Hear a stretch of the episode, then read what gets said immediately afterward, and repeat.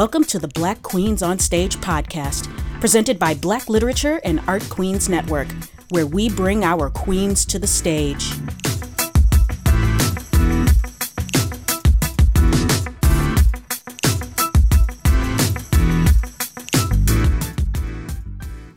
You're listening to the recorded audio of a special Facebook Live episode called The Black Actor Conference. To watch the full video version, you can visit the Facebook page at facebook.com forward slash BLAQ Show Michigan or at blaqn.org. Thank you for tuning in and enjoy the episode.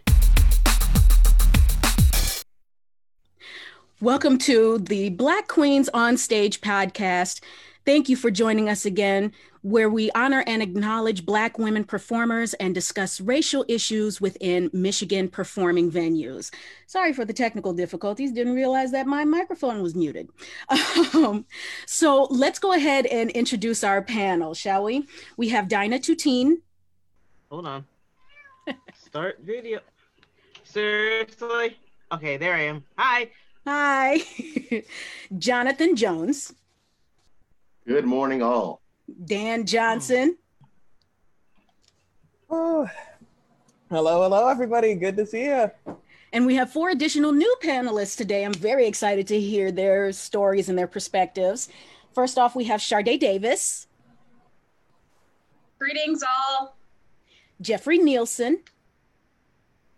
Hey, everybody. Show us your video, Jeffrey. Oh, there I am. hey, everybody. Ryan Kayla. Hi, loves.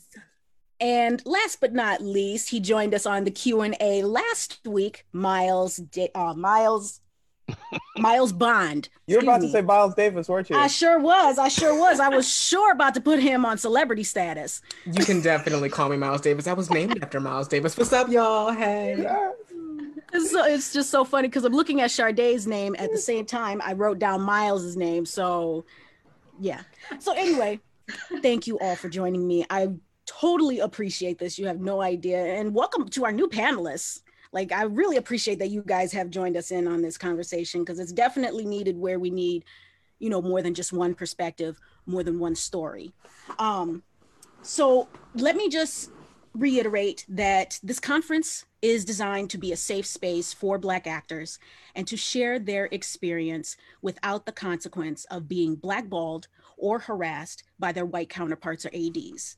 We will not mention names, theaters, productions, or the like, but we hope that those that are viewing this will listen, empathize, change, and adapt. So, last where we left off, we left off at white actors altering black roles. And we touched on that uh, briefly. Whoop. Ignore this one, ignore this slide. Um, but we touched briefly on when white actors are uh, cast in roles that are specific to a black person. Mm-hmm. Um, so casting white actors as they are in originally Black or POC roles is as damaging, if not more, than black facing or color coded clothing. Doing all three forms of racist casting continues to spread the message that theaters are not looking out for us, that we don't exist in their eyes, that we are easily replaceable, and that we can't speak our truth. So, I would like for you guys to um, explain a situation where you knew of a white actor getting the role that was originally for a black person or a person of color and aside from the obvious of hiring BIPOC actors or B, for for BIPOC roles, what are ways white leader, theater leadership can bring more BIPOCs to their theaters and keep them there and attract more? Mm. Well, I've got a story on that one. Please do um, share. I was in a, a production of Aida um, at a particular mm. theater, um, and that's a pretty big cast. Um, so we had a lot of diversity at auditions. So one of the um, one of the lead care. Well, I guess you could call it a principal uh, role, but it was a small role. Um, the role of Nehebka Mm. um, was cast by a white actress. And, you know, the whole story of Aida is about race. Um, so um, there were other uh, white actors in the ensemble um, th- who were also cast as um, Nubians. Um, and I guess, you know, you know sometimes there it's hard to to get a lot of black actors you know um in certain roles especially in community theater um because they aren't getting paid. It's it is hard sometimes. I get that that, that it's hard to um um to cast which is why they they had um i guess for lack of a better term a um colorblind cast. Um but there were certainly other black actresses who could sing as good or better as a white actress. Um, there were other black actresses in the ensemble, and I could not, for the life of me, understand why. You know, since they had the resources, it would be different if they didn't, but they had the resources, um, and they chose, you know, a white actress instead. Um, you know, and you know the the show was very successful. Um but it was just I, I can just speak for myself. To me it, it just kind of threw me for a loop because I, I it just didn't make sense because they had you know plenty of people that they they had to choose from to cast for that role. But um you know i think one of the things i think that theaters struggle with especially white theaters is that they want to do black shows um you know they they do want to bring they do want to try something new. They you know they want to bring in a different audience. But um i think what they they seem to be afraid of is to is to commit to doing that consistently. And um that's a that's a problem because when once you bring these people in and you know they're so excited about doing this show and um, you know, they want to keep new people that come in. These theaters want, you know, new actors and actresses to to be members of their of their theater. Um, but then the following season, you know, there's nothing on the roster that they can identify with. So, you know, they're like, okay, well, let me just move on to the next theater. And then And they don't understand why they can't. I'm, I'm sorry, sorry? to cut you off. I'm sorry to cut you off. I was going to say that's actually another one of our topics too. Okay but you know that that's the that's a problem is that um they they do these types of things and then they wonder why they can't retain diversity you know amongst the membership Um, wow, yeah. Uh, my story was going to be similar to that one. I don't know if it was the same production, but I did remember seeing a production of Aida.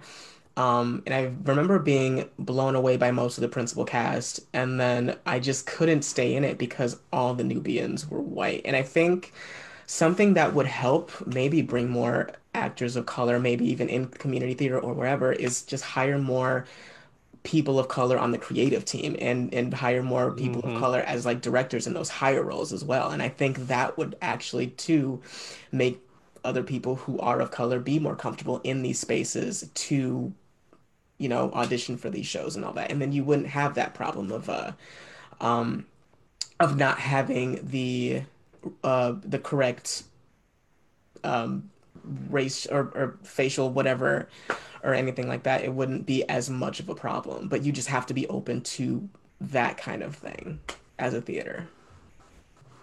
I think, um, honestly, I went out for said production that he's talking about. And granted, while I was very much green and needed some help and some guidance, it would have been lovely for someone to have reached out and been like, here's the things that you need to know for next time. And here's the things that can help you on your journey. But it honestly just felt like such a punch in the gut being an actress of color because I was like there giving my 110% and then you gonna cast a bunch of white people to play Nubians? That don't that didn't make any sense to me especially when I finally saw the production. So I think it it really it made me have to take a step back and be like I don't know if I want to go out and audition for y'all again cuz that didn't make any kind of sense to me. But also with that being said I have a younger friend. He's a great little actor, actor, and everything like that. But he also was in a production where the three title characters, I don't know if y'all know Once on This Island, but the three title characters are black people. And this little boy went out and was cast as one of, I forget what they're called, but like one of the like deities that helps uh what's her name on her way. And I thought that was nuts. I'm like, how are so I, I take it that that your friend is white. Yes. Yes. yeah. yeah. And while it was a great experience for him, and I think he loved it, and it was a, a children's like themed once on this island, uh, I just I I couldn't even bring myself to go see it because I was like I don't understand how they're gonna have a bunch of white children playing these like they're supposed to be like African gods. I think the with that show in particular once on this island what what gravitates people particularly white mm-hmm. people that the most about that show is that it's a caribbean retelling of the little mermaid. And you know that's the key that's the key word in that descriptor caribbean. So you're gonna it's gonna be a story revolving around brown and black people you know mm-hmm. and that was actually that's the whole premise between the two because you have daniel the character who is supposed to be this light-skinned young black man and then you have Ti Moune who's supposed to be a dark-skinned young black woman. And you know have, having having those two worlds collide is what the big premise of the story is but jesus almighty I, I don't understand the idea of having white actors in Once on This Island. Go ahead. I, I, okay. Um, I'm. I'll start off with a fun story. Oh, um, oh, when I was a very young theater kid, uh, I was part of a community theater production of Once on This Island, where my sister and I combined, uh, because we are biracial, were the only black person involved in any aspect of the production. So that was fun. Um, I, I just want to pick up on something that Ryan had said because it's something that, like, to my soul, um, when we're talking about the ways in which Black actors, Black, Indigenous, uh, people of color, Latinx actors, all of us are excluded from the very beginning. Um, Ryan had talked about going out for a production and admitting that she was a younger actor, a greener actor, who could have used a little bit of guidance but still was giving it 110%. And yet, when it came time to the actual casting process, uh, a white actor was picked for the role instead. Um, one of the things that I've talked about in terms of my own personal experience is that one of the reasons I've been able to do what I've been able to do in theater is because I was given those opportunities to fail and to learn and to be that younger actor who just needs that little bit of guidance to get themselves to the next level. And there are so many of us out there who were like that, but did not get those opportunities. You know, and so then the pool already becomes smaller in terms of people that you're able to even see and then you get into a situation where all of a sudden oh we happen to need a black actor and we also want to cast a black actor. Um, touching back on something that jeffrey said in terms of colorblind casting one of the things i tend to find funny is that uh, for a lot of theaters colorblind casting only tends to work one way which is to say they find it perfectly acceptable to take a role that is written for a latinx person or for a black person or for a native person and give it to a white actor. Um, but the reverse almost never is the case. Um, so, but when you get into those situations where, okay, we need a black person for this role, and we're going to look for a black person in this role, um, through no fault of their own, other than just not being given the opportunities or being discouraged from pursuing those opportunities. Because to be in that situation where you're just starting out and you're still giving it your all, and it doesn't matter because the part goes to a white person anyways, I can completely understand not wanting to try again. I can completely understand how over time, if you continue to experience those sort of things, that becomes completely demoralizing. But when you do get in those situations where theaters are looking for black actors in black roles and decide to seek out black actors, so many black actors find themselves at a disadvantage just because they haven't had those chances. But then people in charge of these theaters who are predominantly white and who don't walk in with the assumption that there is such a thing as discrimination because it's not something that happens to them happen to see someone who may not present as polished as a white actor and go oh well i guess it's just that the black actors aren't as good.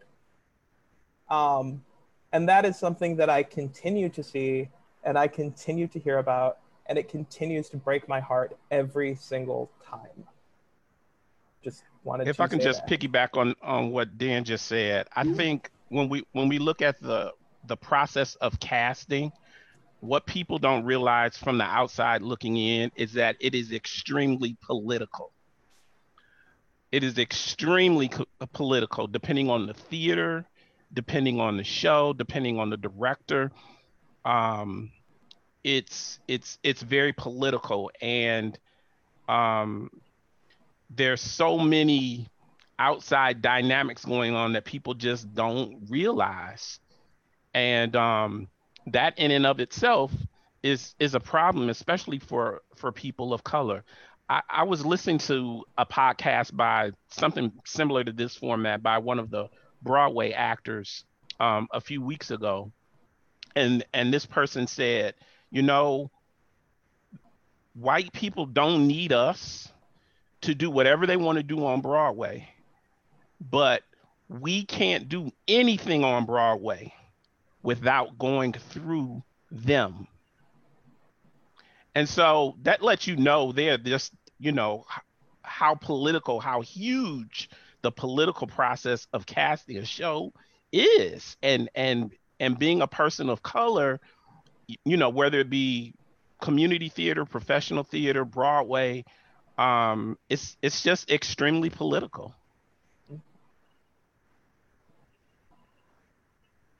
Yeah, there's a definitely a big level of elitism that goes into it as well, um, where people feel entitled walking into a theater, feel completely entitled for whatever role. Not even thinking about it. I was at an audition for um, In the Heights once before, and there was this white actress that was going for the role of, I believe it was either Nina or Vanessa, uh, and they just felt so entitled and so like they were gonna get it, not understanding that that role it's not for you it's not for you the show is you know and and that's it's it's it's frustrating. It's really frustrating and it's frust- well, even more frustrating as dan said to just go into a situation like that already being defeated by it. That sucks. That really sucks. And kind of to, to go on what you were talking about miles um keeping in with the same thing of not theme of not mentioning shows.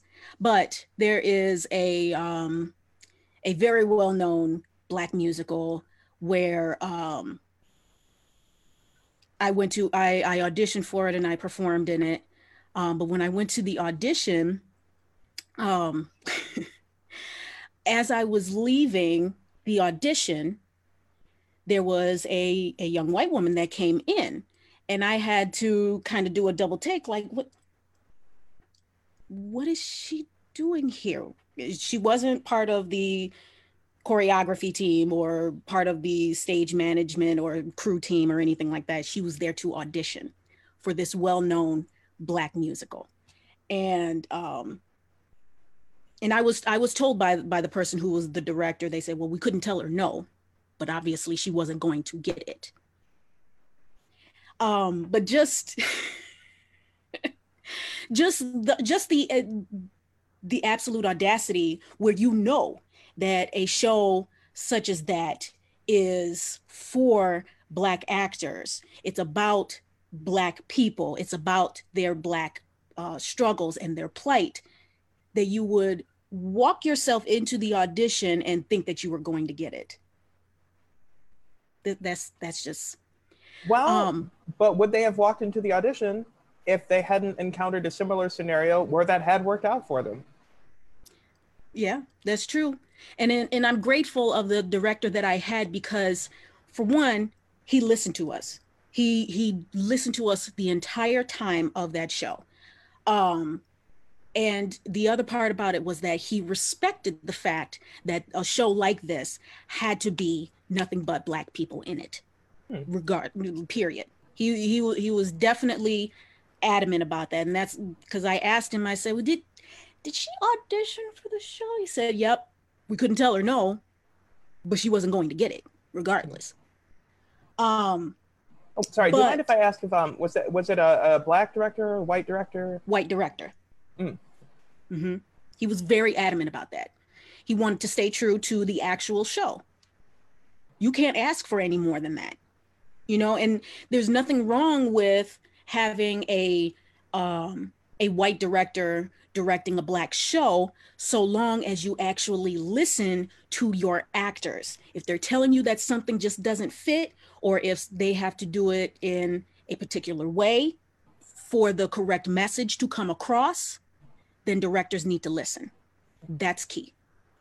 Um, I had another situation where, um, and it, it, this was an actual, it was actually a positive situation where um, this show is for anybody that knows me. This show is my my guilty pleasure. I love watching this this musical, and the character that I played in it was this eccentric, uh, uh, uh this eccentric um, helper you know, it's in a positive light. I'm just going to say what the name of the show was. It was Rocky Horror Show.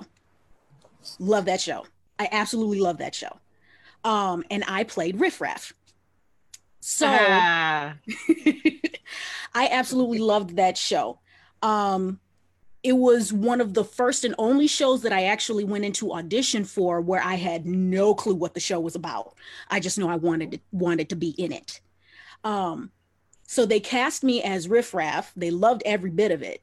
However, there was a point in the show, mind you, I was the first and only Black person that ever got that role with that theater. And there was a moment in the show where Dr. Frank-N-Furter is beating Riff Raff. And so Riff Raff dives to the floor. He says, No, master, no when I first read through that script and through that part, it didn't hit me until I physically had to do it.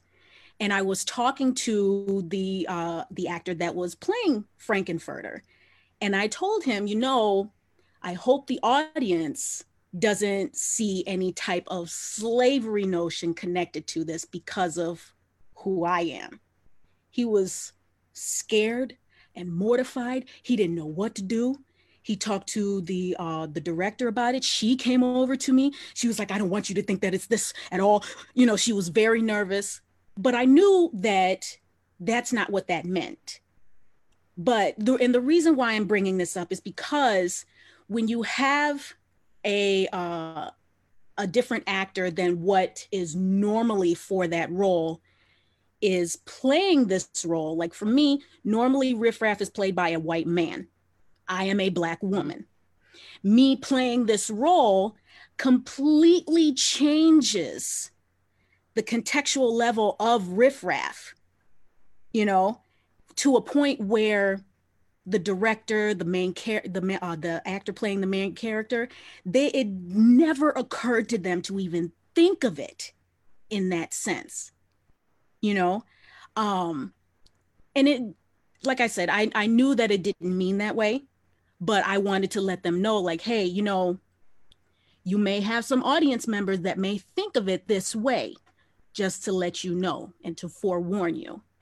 Um, but either way, you know, it, we did it for for our time, and we we did a great job. We had fun with it. Yeah, Diana knows what show I'm talking about. I, I think you brought up something pretty important in that, though, is that yes, by your playing riffraff um, there was a recontextualization of that character and that character in the show.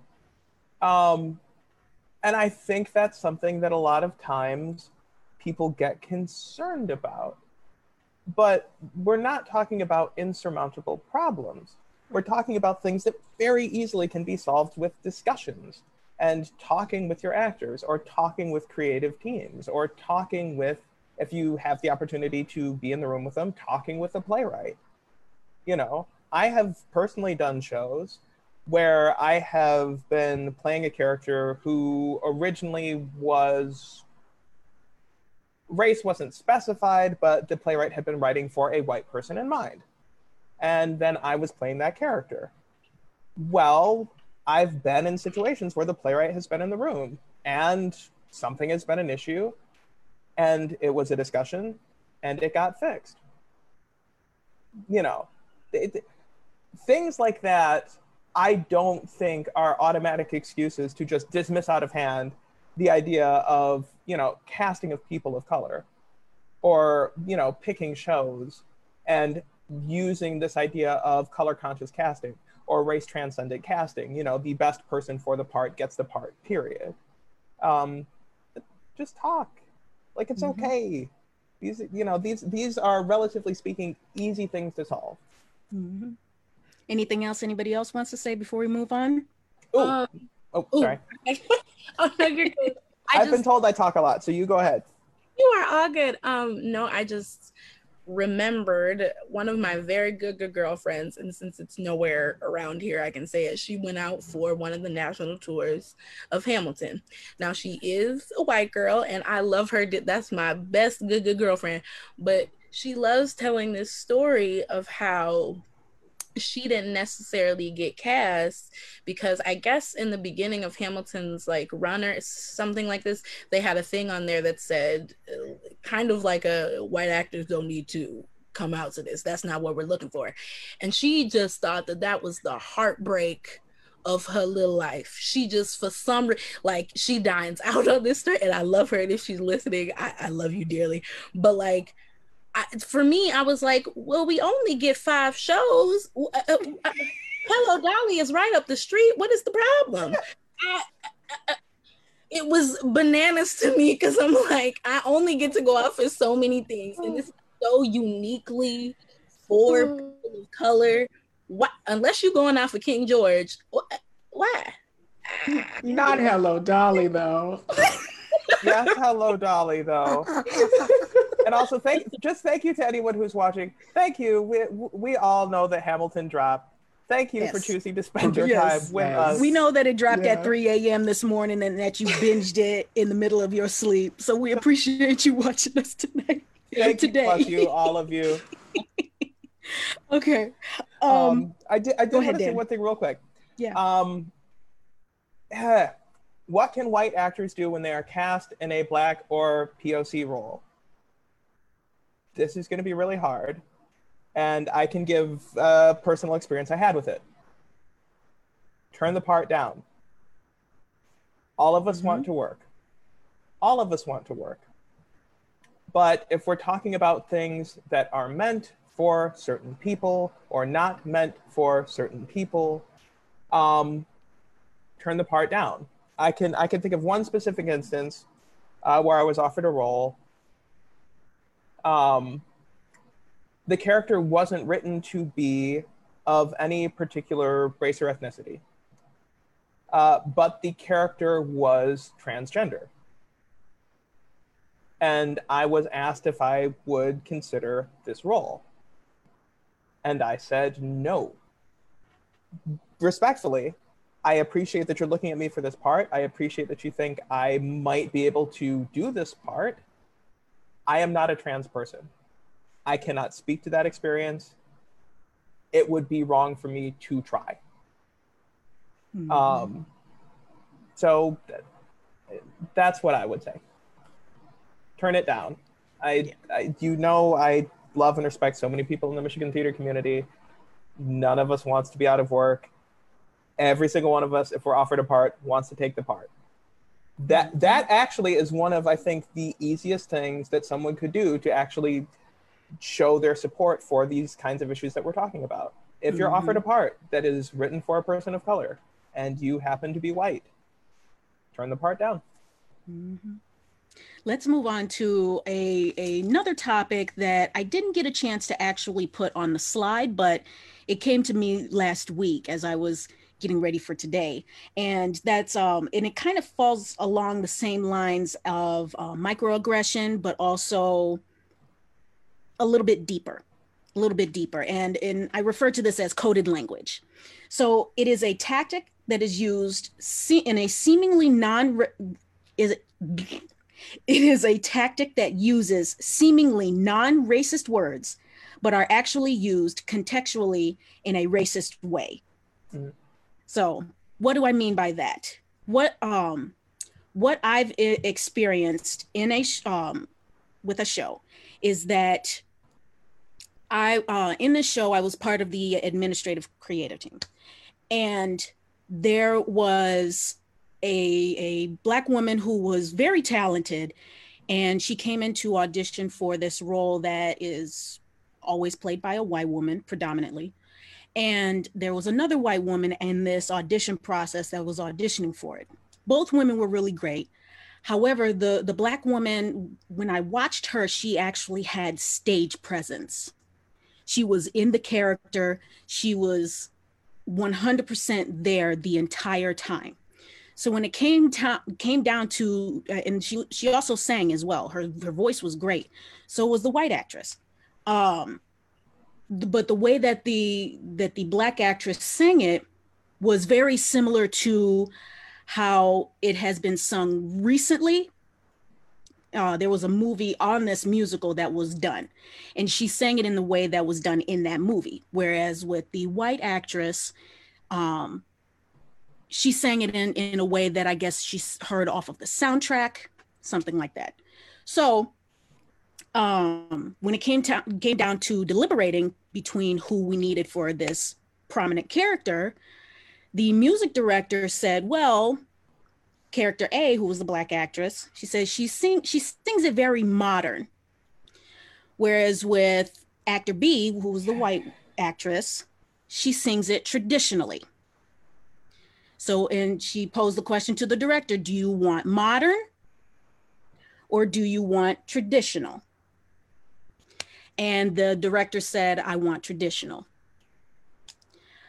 This is a clear, clear example of coded language where having a black woman, not just black, but she was dark skinned as well, having her playing this prominent role when it's normally played by white women. And having her play that role is too progressive of a move for this theater and for their white old audience members. So yeah. Mm-hmm. Anybody would like to uh chime in with any story? But we hear that all the time, don't we? Yes. You know, microaggression. In in so many different ways um, you know, could you pull it back? Could you not be quite so spiritual? you know, could you could you not be quite so church, or could you not be quite so hood, or could you be more urban? Could you be more contemporary? You know, would you be able to bring a little hip hop to it? You know how it is in these streets. it's the just... way he said that. Sorry, sorry. Like, are, no. are, you saying like black it up for you? Is that what you're saying? Because because that is what you're saying. And mm-hmm. you know, I'm an adult. You're an adult. I would appreciate if you at least had the decency to ask what you actually want to ask. Mm-hmm. I would mm-hmm. appreciate it more if you just didn't ask in the first place. Um, but yeah, I think we've all experienced those sorts of things. Like I went out for a particular show and it was like the first paid gig I had ever got. So I was just over the moon, like, oh, you can if you ask me to do anything, I'm gonna do whatever you say.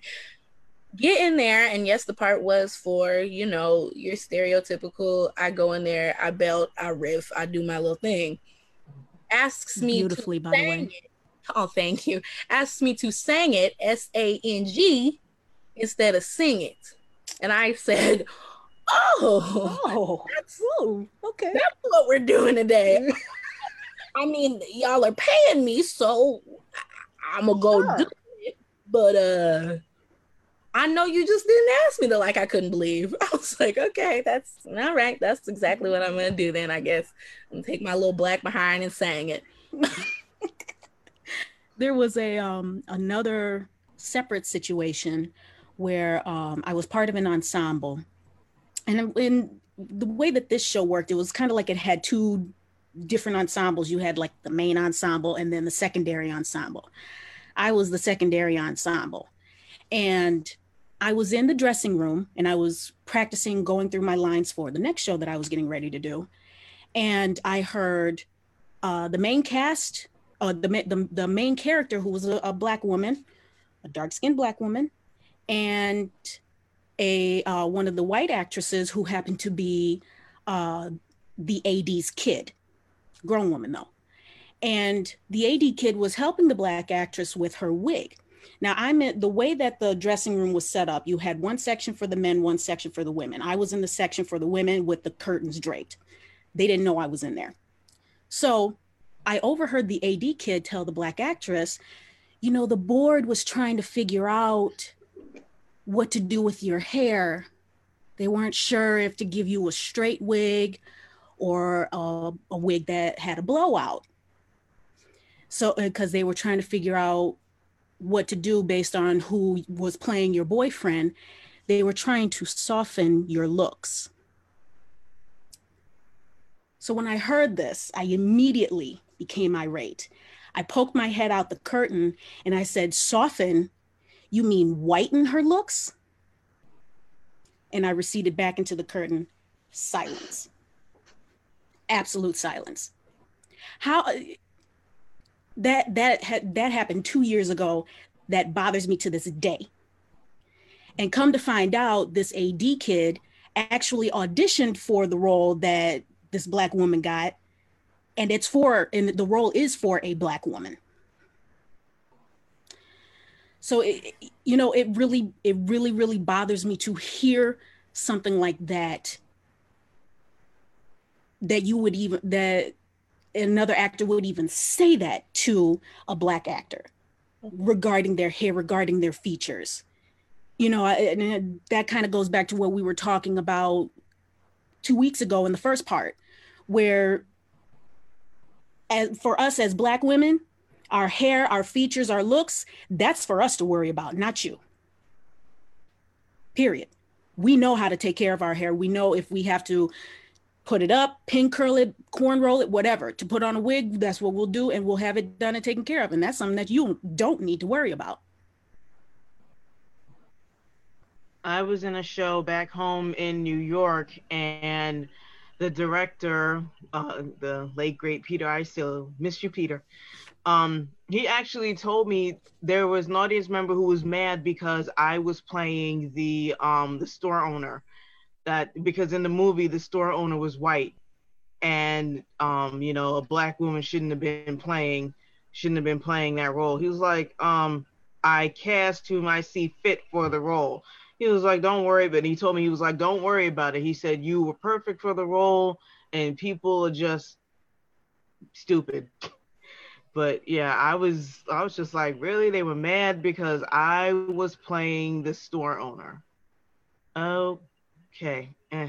But yeah, there's people they're they're actually going to be mad because you know if they see a role that if it in the movies they're played by a, a, a white person or whatever. Even when in casting with there's a film um the the Hunger Games when it was uh I think Cinna was played by I know it was played by, I think it was Larry Kravitz or whomever. My brain, don't mind my brain, but there were people who were mad about that, you know, and and the, there was the, the young black actors who, uh, the little girl, they were mad about that because there were black people in Hunger Games. It's like, and you want to hit them with a all shoe the Negroes or got something, killed off. really All Huh? the Negroes got all the Negroes got killed off. We were we didn't we didn't Yeah, make it to did. to the apocalypse. They did. They did. They did. But it's just like I said, they they will actually come out and be mad, and it's like, wait a minute, but it's supposed to be diverse casting. You're supposed to be broad-minded and look at everybody. So now you're gonna have coded language, and now you're going to say stuff like actually what you were just saying about softening looks. The audacity, the outright gall. The I mean, the the audacity. I think my, you know, I know you said you poked your head out first. I would have been like, what? Wait, did I hear what? You, you know I'm going to break out one of my favorite phrases here. Uh-oh, the audacity of the caucasity. the audacity of the caucasity. I was so scared to say it. I quote you on that. Oh, please do. or just, do. I guess they're not realizing what they, you know, what was said. You know, they're just speaking their mind as to as to what they were thinking, or it could have been a subtle dig, maybe. I don't know. But I mean, yeah, you just get and you're looking and it's like at least me, half the time I'm just like, what? Let's um move on to um, the next topic. Can I get in there real quick? Yeah, go ahead. Sorry. Um it's just and again this goes back to what we were talking about a couple weeks ago. Um as as actors, as artists, um, as theater um, aficionados, we are to reflect the reality of the world in which we live.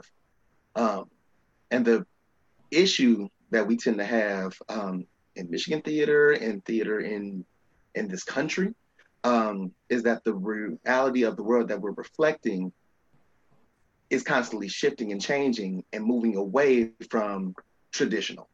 And that scares the traditionalist because that means there's no roles for me. That means that there's no place for me. Um, if you are now diversifying your cast, where does that leave the older Caucasian uh, man? Um, I, I, don't I don't have a role now, and so um, I. I'm a, I'm afraid to go against the tide or even cast the most prolific person for this role because that means that they'll then be cast in the next role and then the next role and then the next role. And that means that I don't have a role or a role or a role, even to the point where um, if they do up the ante and change it up or they change it back, um, like Dan was saying, they don't have um, turning down the role. Like turning down the role means that I might never get a role again. Um, and I'm so afraid. The theater itself is so afraid of going against the tide because my audience is my revenue. Um, mm-hmm. And that is so frightening to not be able to cast the people that have, in our minds, held the theater up. Mm-hmm. Uh, that is that is so frightening to them that they don't that they would rather shut out an entire sect of people and their talents and their skills and their abilities rather than to go against the tide and theoretically alienate a potential audience member. Mm-hmm. Dan, oh, fix your face first of all. Okay, sorry, sorry, sorry, sorry. Um, because like you, Jonathan, you know I love you. You know I love your perspective. Always, always, always. Um, and I appreciate you saying that. Um, the the thing that I may have been reacting to um, is this idea of traditionalism, and that this is the way that we have always done things, and we are therefore afraid to alienate the people for whom we have always done things, because the people for whom we have always done things have been the people that have supported us. But even within that, you're already excluding so many potential audiences. You're already excluding so many potential artists. You're already mm-hmm. excluding so many potential experiences and perspectives and ideas that could, if you were to allow them in, if we're talking about potentially, why looking at why look at it from a potential negative standpoint of we might be alienating potentially these people versus we might potentially positively be bringing in all of these different other people who could in time like to say, help to lift our theaters up. Let me just reiterate. It's not my opinion. It's not what I I'm not here for it. Um, these are just the things that I have actually witnessed. This is of like. Um, there was a production I was a part of, um, and the sh- the show took years for this theater company to actually put together to put up because so many of their creative staff, so many people of their community were feeling like this show in particular would be damaging to the image because this show didn't showcase their traditional imaging. And they had to go outside of their traditional casting to get the cast that was necessary to actually do this show correctly. But what ended up happening, and that goes to your point, um, when the show went up, it became at that time the most successful show this company had done to that point. And it opened up a doorway to bring in a whole larger audience. Their old audience didn't leave, it increased. But the fear that the old audience would leave and there's no new audience to come in, or mostly that the new audience won't reflect who they see themselves as. And I think that might be the biggest fear. I need to still see me. And we, as people of color, are very used to not seeing us. Mm-hmm. So it's like, I can I'm on this road because I'm going after this road because I feel like I can tell this story. As opposed to that looks like me. Like we have been so rarefied in seeing something that looks like me that we are it's above me now.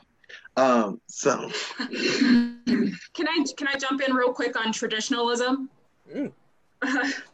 so um, as an actor who is also a dancer, um, Rubik's cube.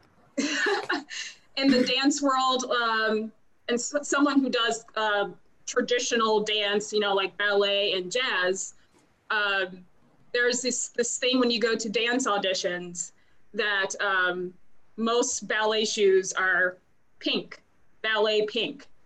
Um, and so sometimes uh, they don't cast you if you are black. You could be a very good black ballet dancer, but because the shoe stands out too much on your foot and doesn't mix in with the costuming, they they don't hire you because of that. You could be the best ballet dancer in the world, but that pink ballet shoe doesn't fit you.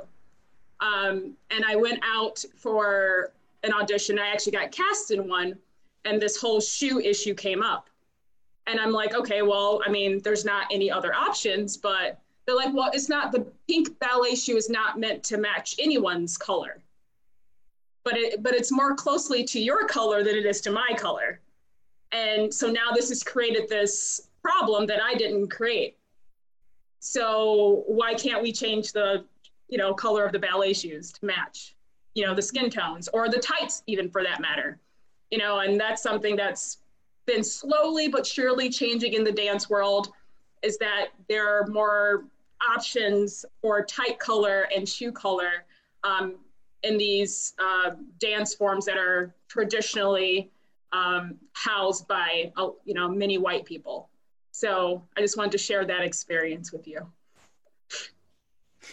Okay, so let's move on to the next topic, and that is character archetypes that white people don't see or want for Black actors.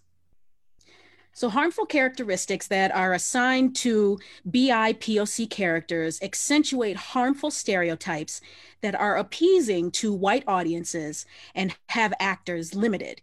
Black women are never seen as the love interest. Asian people are never seen outside of the tech wizard or the doctor characteristic. Latinx people are pegged as the Latin lover trope. Black people are always assigned as the help or the laborer of some kind, etc. Black actors and actors of color are capable of more than the stereotypical tropes written in racist literature. So I want you guys to explain a moment where you denied a role, but denied a role, but offered a stereotypical role instead. And how do you think, how can theaters break the cycle of casting BIPOCs in harmful stereotypes? It's just about just more more so like humanizing us as well you know being able to see outside of their this box that they've created that we can only do this one thing and that's the only thing that we're good at.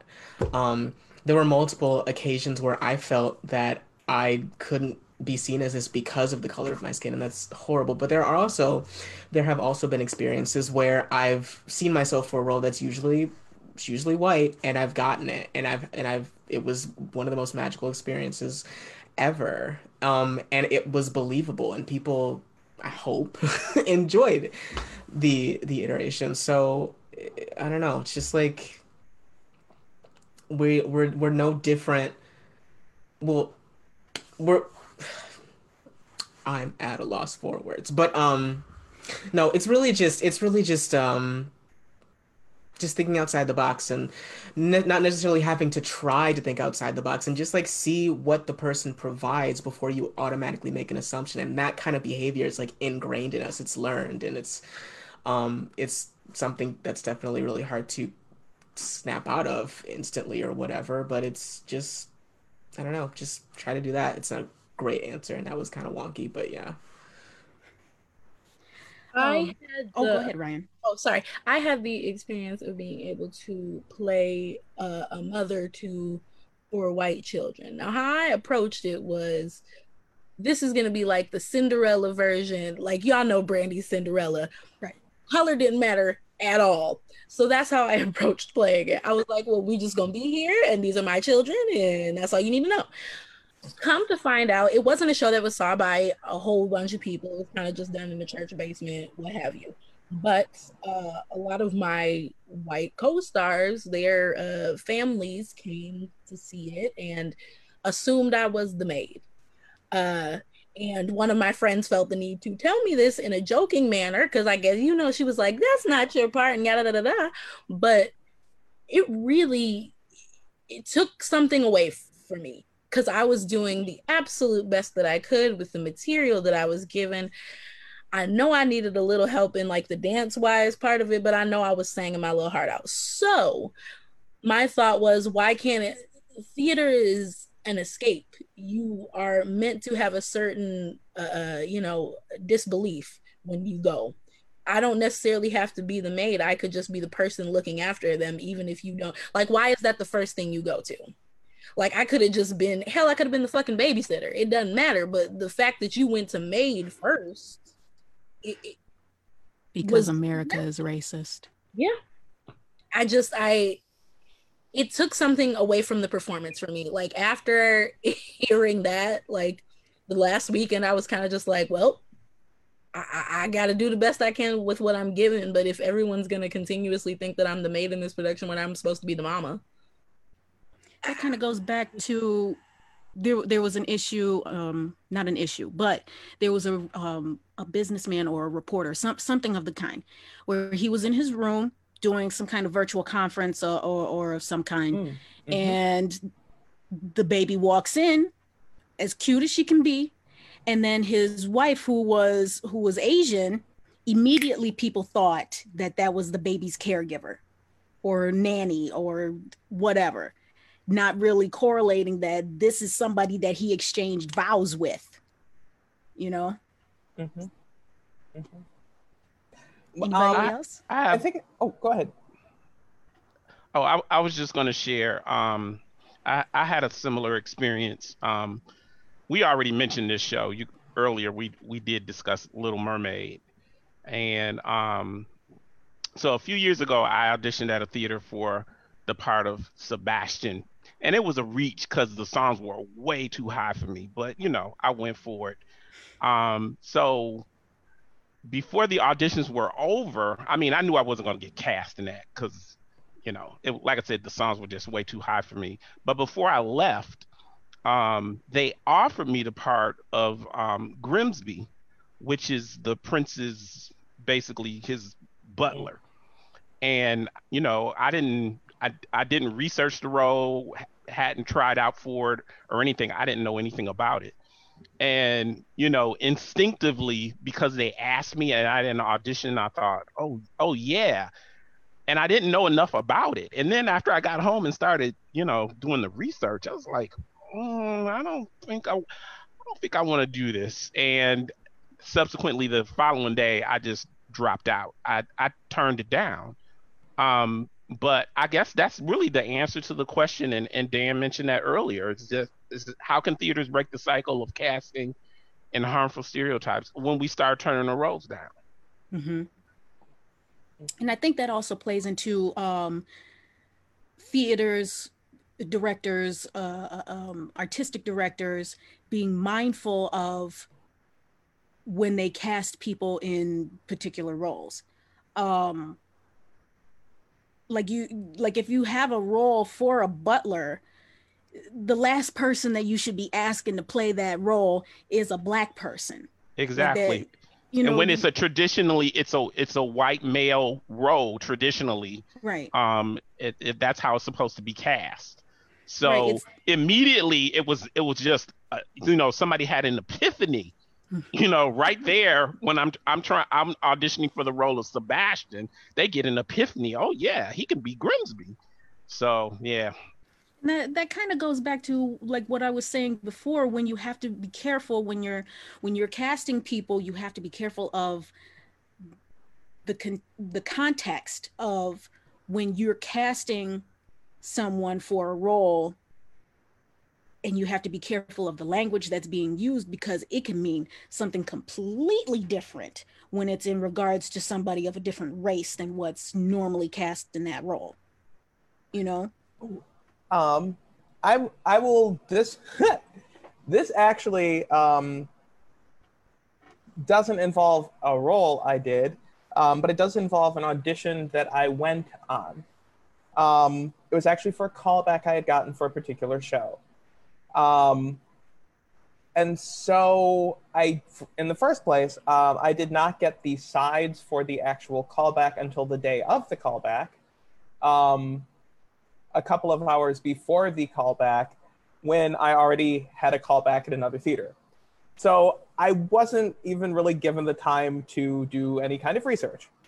So I get the sides. I look at the sides. Um, there in the sides was a role for a character who I'm guessing was the romantic lead, a young guy, basically late 20s to early 30s. Cool. Okay. I'm going to guess I'm a guy in my late 20s to early 30s. I'm going to audition for that. So, um, because the email also did not specify who they were bringing me in to audition for. So I just make a guess. Okay, I'll audition for the romantic lead, which I know is a stretch, but that's how I tend to approach every audition. Um, I get to the theater. I prepare the side with another actor. I come in, I do the side.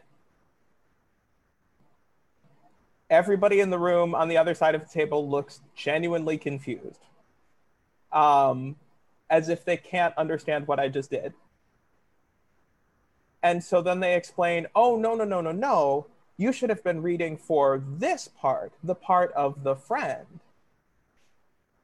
Which I found out after I left that particular callback was also, among other things, doubling a Jamaican waiter. And that the part that I had read for was specifically meant to be played by a white actor only. Oh. Okay. And that's all you can do. Right. You know?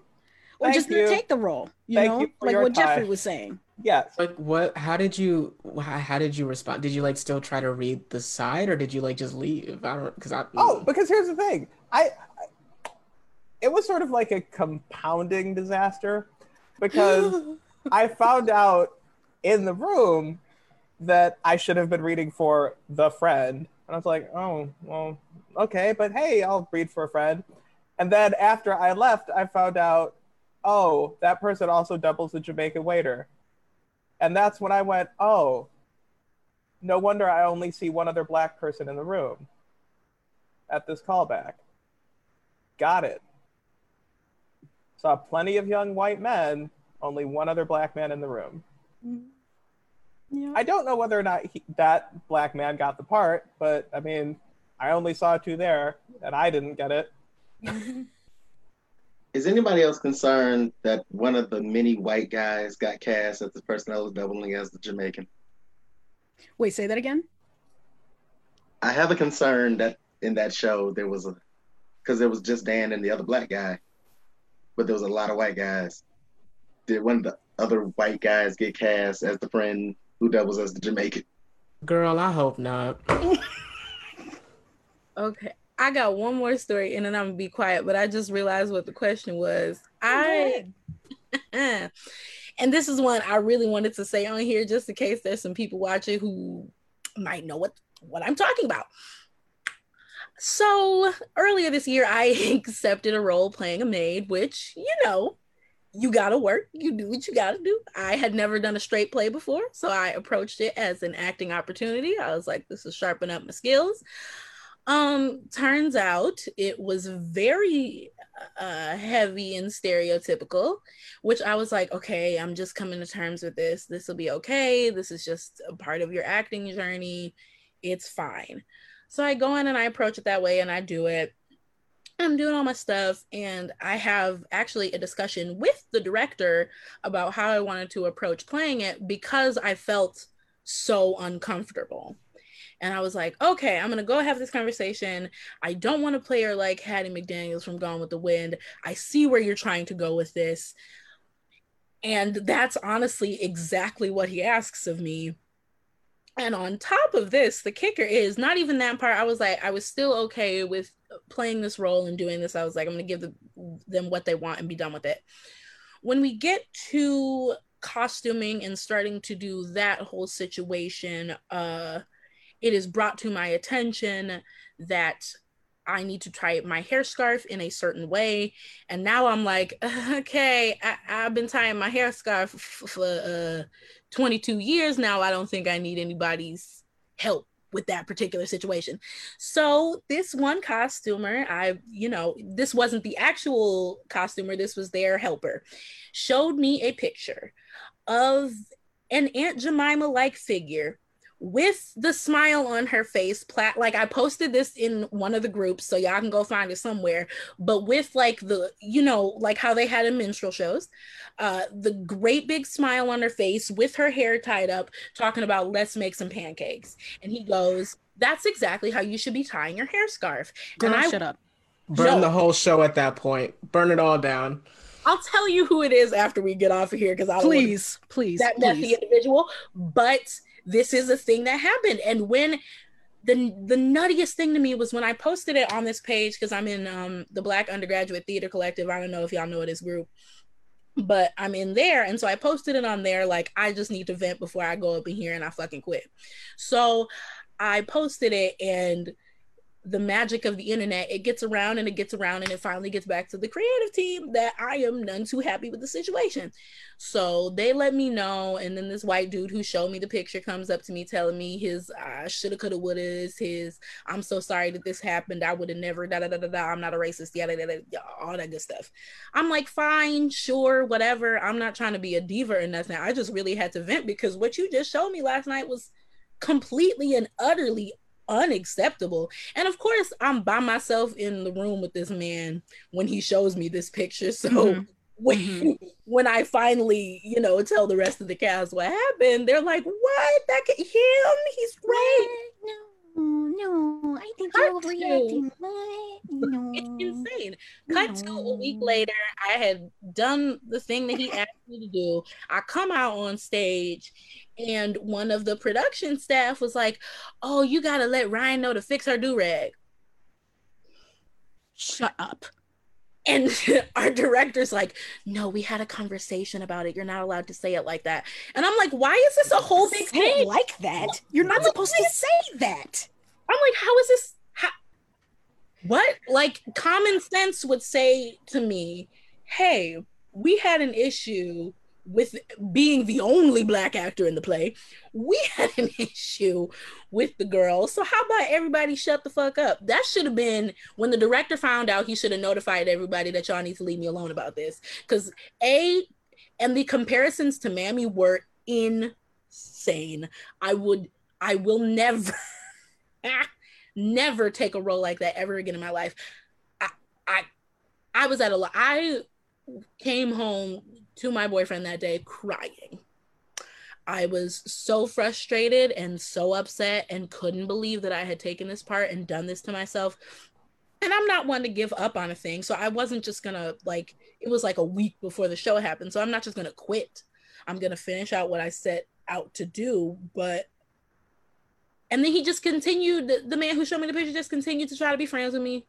And I was like, I, I can't talk to you. I can't be around you unless there is somebody present. I really just you did and it's like they didn't even acknowledge it. He was kind of just like oh that's that's cool. Like i'm so sorry that that happened and i would have never done this to you yada da, but you did.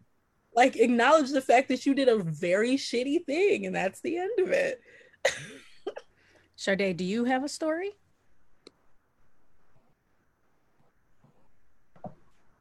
yes i do um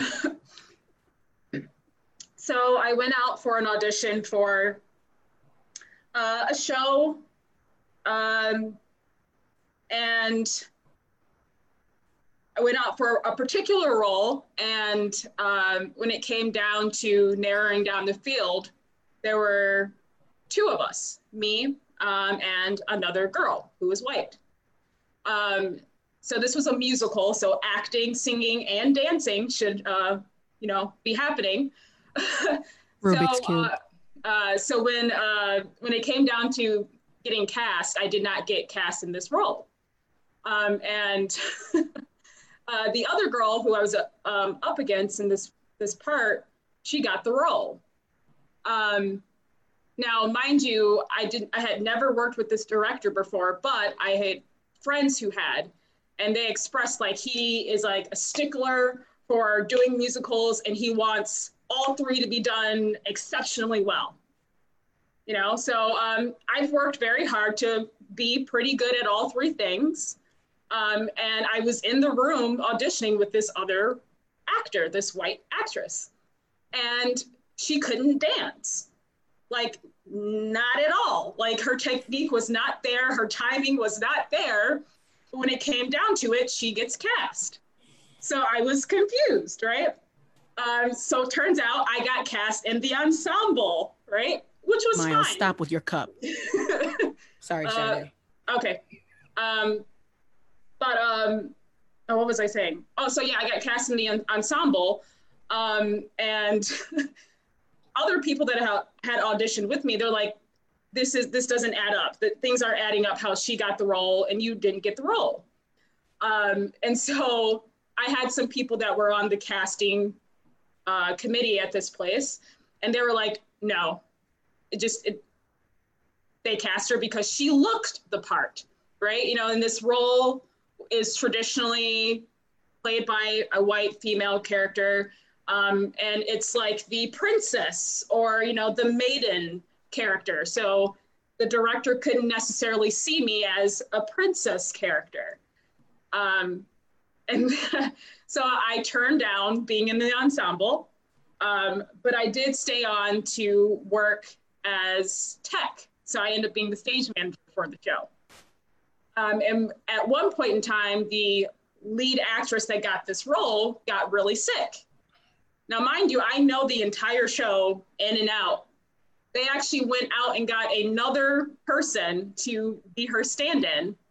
Mm. And, and here I am. And I'm just like, and the, and the really crappy thing about it is that the person they brought in as the stand-in was a good friend of mine. So she's like, why didn't they ask you to do it? I know you know this show. And I'm like, because I'm not princess material. So yeah. So yeah, that's that's great. Love that. um anybody else have anything else they want to say? Was your friend a white girl? Yes, yes.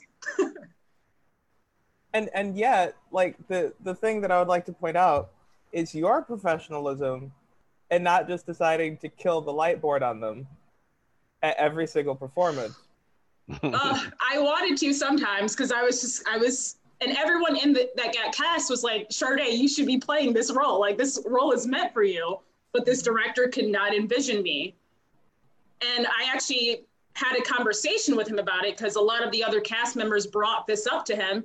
And he pretty much said, I, I can't envision you as this role. Like, I can't see you as like this soft maiden princess role. And I was like, okay. He said that directly to your face?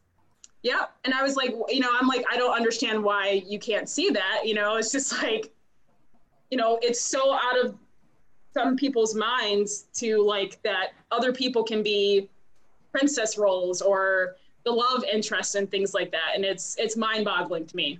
What exactly did he mean by he couldn't uh, picture you being soft?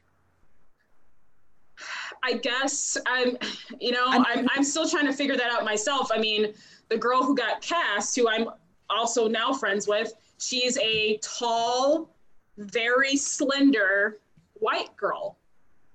And mm-hmm. I guess that's what he envisions as Disney princess is a tall, very slender white girl with no curves. White, and lithe, and lovely. Yes. yeah. Mm-hmm. So I was like, okay, like duly noted. Um, but you know, mm-hmm. it was an interesting time. You know, um, I have I I have a story, but it doesn't necessarily play on race, but f- the physical features still. Um, in the same show that that I was part of the administrative creative team for, the um, the director and the president were uh, given the opportunity to see uh, a couple of video auditions from people that couldn't make it for the show. So the main character that they wanted was like, you know, of course, like this big main character. Everybody wanted to play this part. And one of the auditioners was a plus sized male. And based on the video, he sounded great. He was fantastic. Um, and we were trying to figure out when can we get him in. But the the a the uh, the president and the director both did not want him to play this role because he had a belly. They did not envision this person to play this main character because he had a gut and they themselves had guts like guts. Um and then another person that auditioned for that same role was an older gentleman. Um and they they they didn't want to cast him as it because he was too old. But he would he he had stage presence he had um a great voice.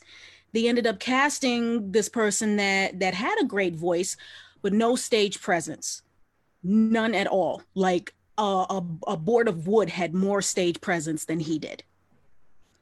So, you know, it, it's really unfortunate in, in, in situations like Shardae's and, and Ryan's and, and other many other situations like that where physical features and then just just our features as black people or BIPOCs actors where these where these white theaters and uh, directors and ads just can't envision us in those roles well,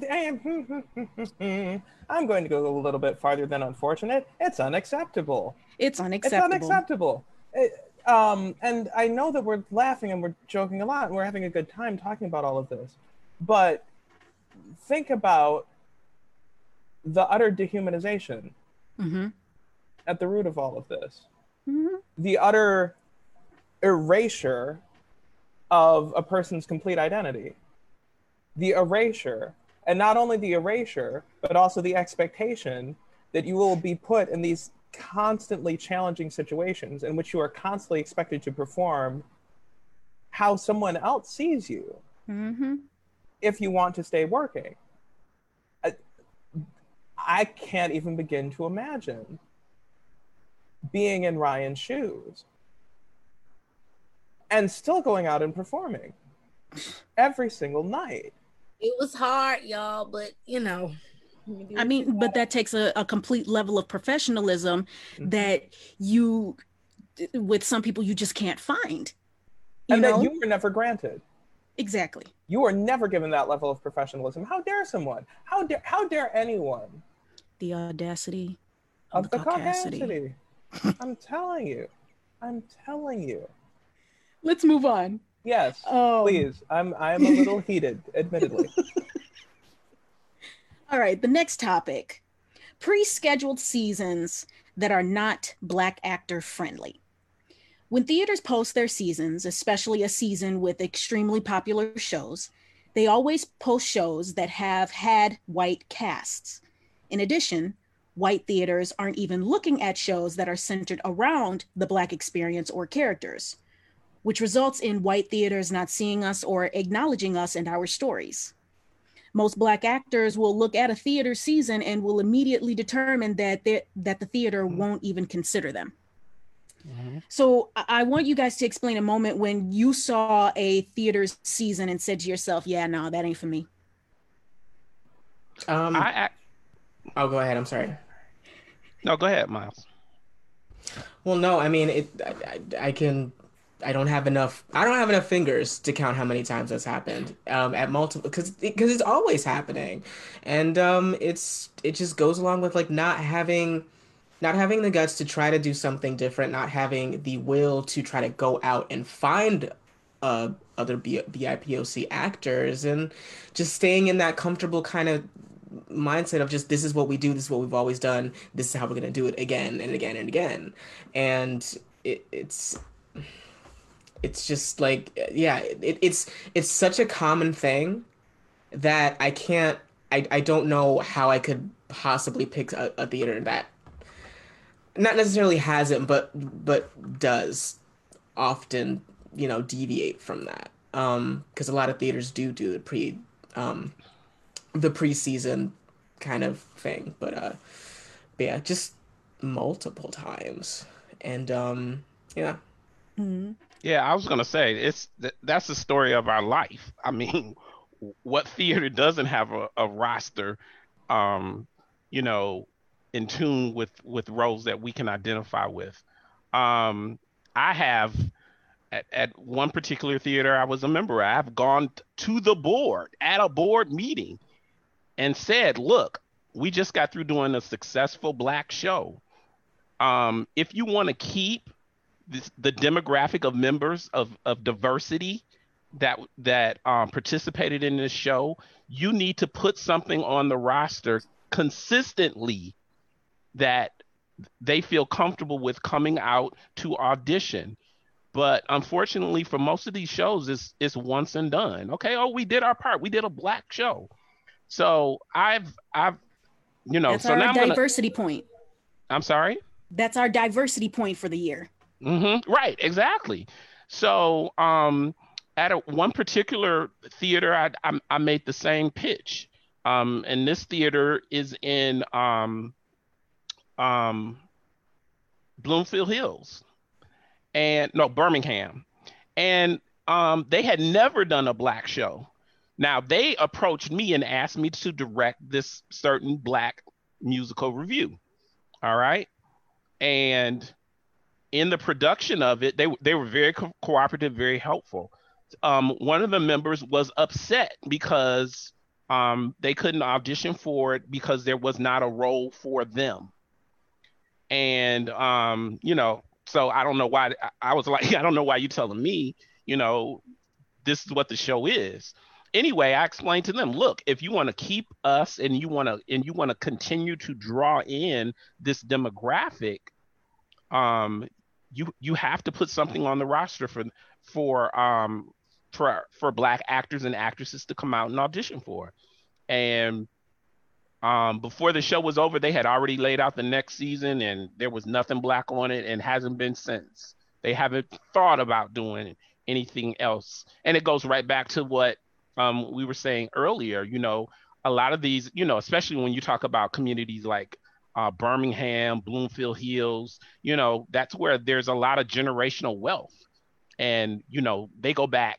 Some of these theaters go back generations where you know they have built this theater up from the ground and they've done things in a certain traditional way um, and they they've never done black shows. That theater had never done a black show. Another theater i did and i've dealt with in bloomfield hills had never done a black show had never had a black director.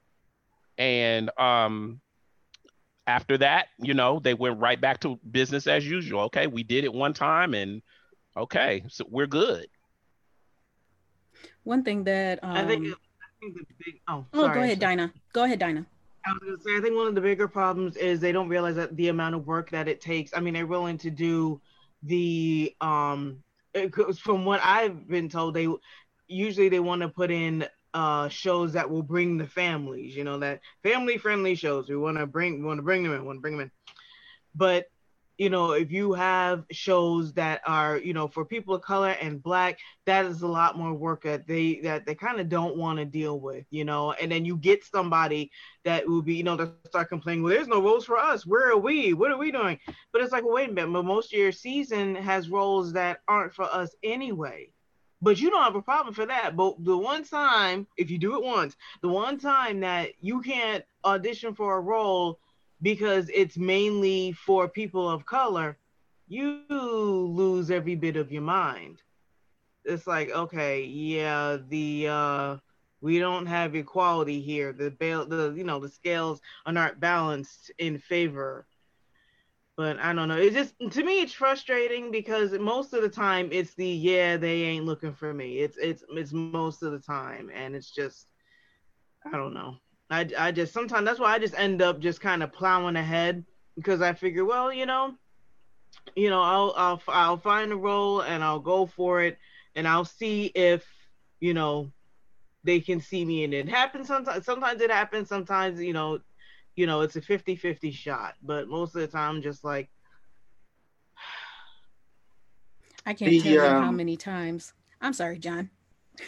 Sorry I just go ahead. It's the the issue that I'm always looking at is when you have a a, a theater a company, they had a, a season of 15 shows, and they have one show that has a focus on people of color, one show every couple of years.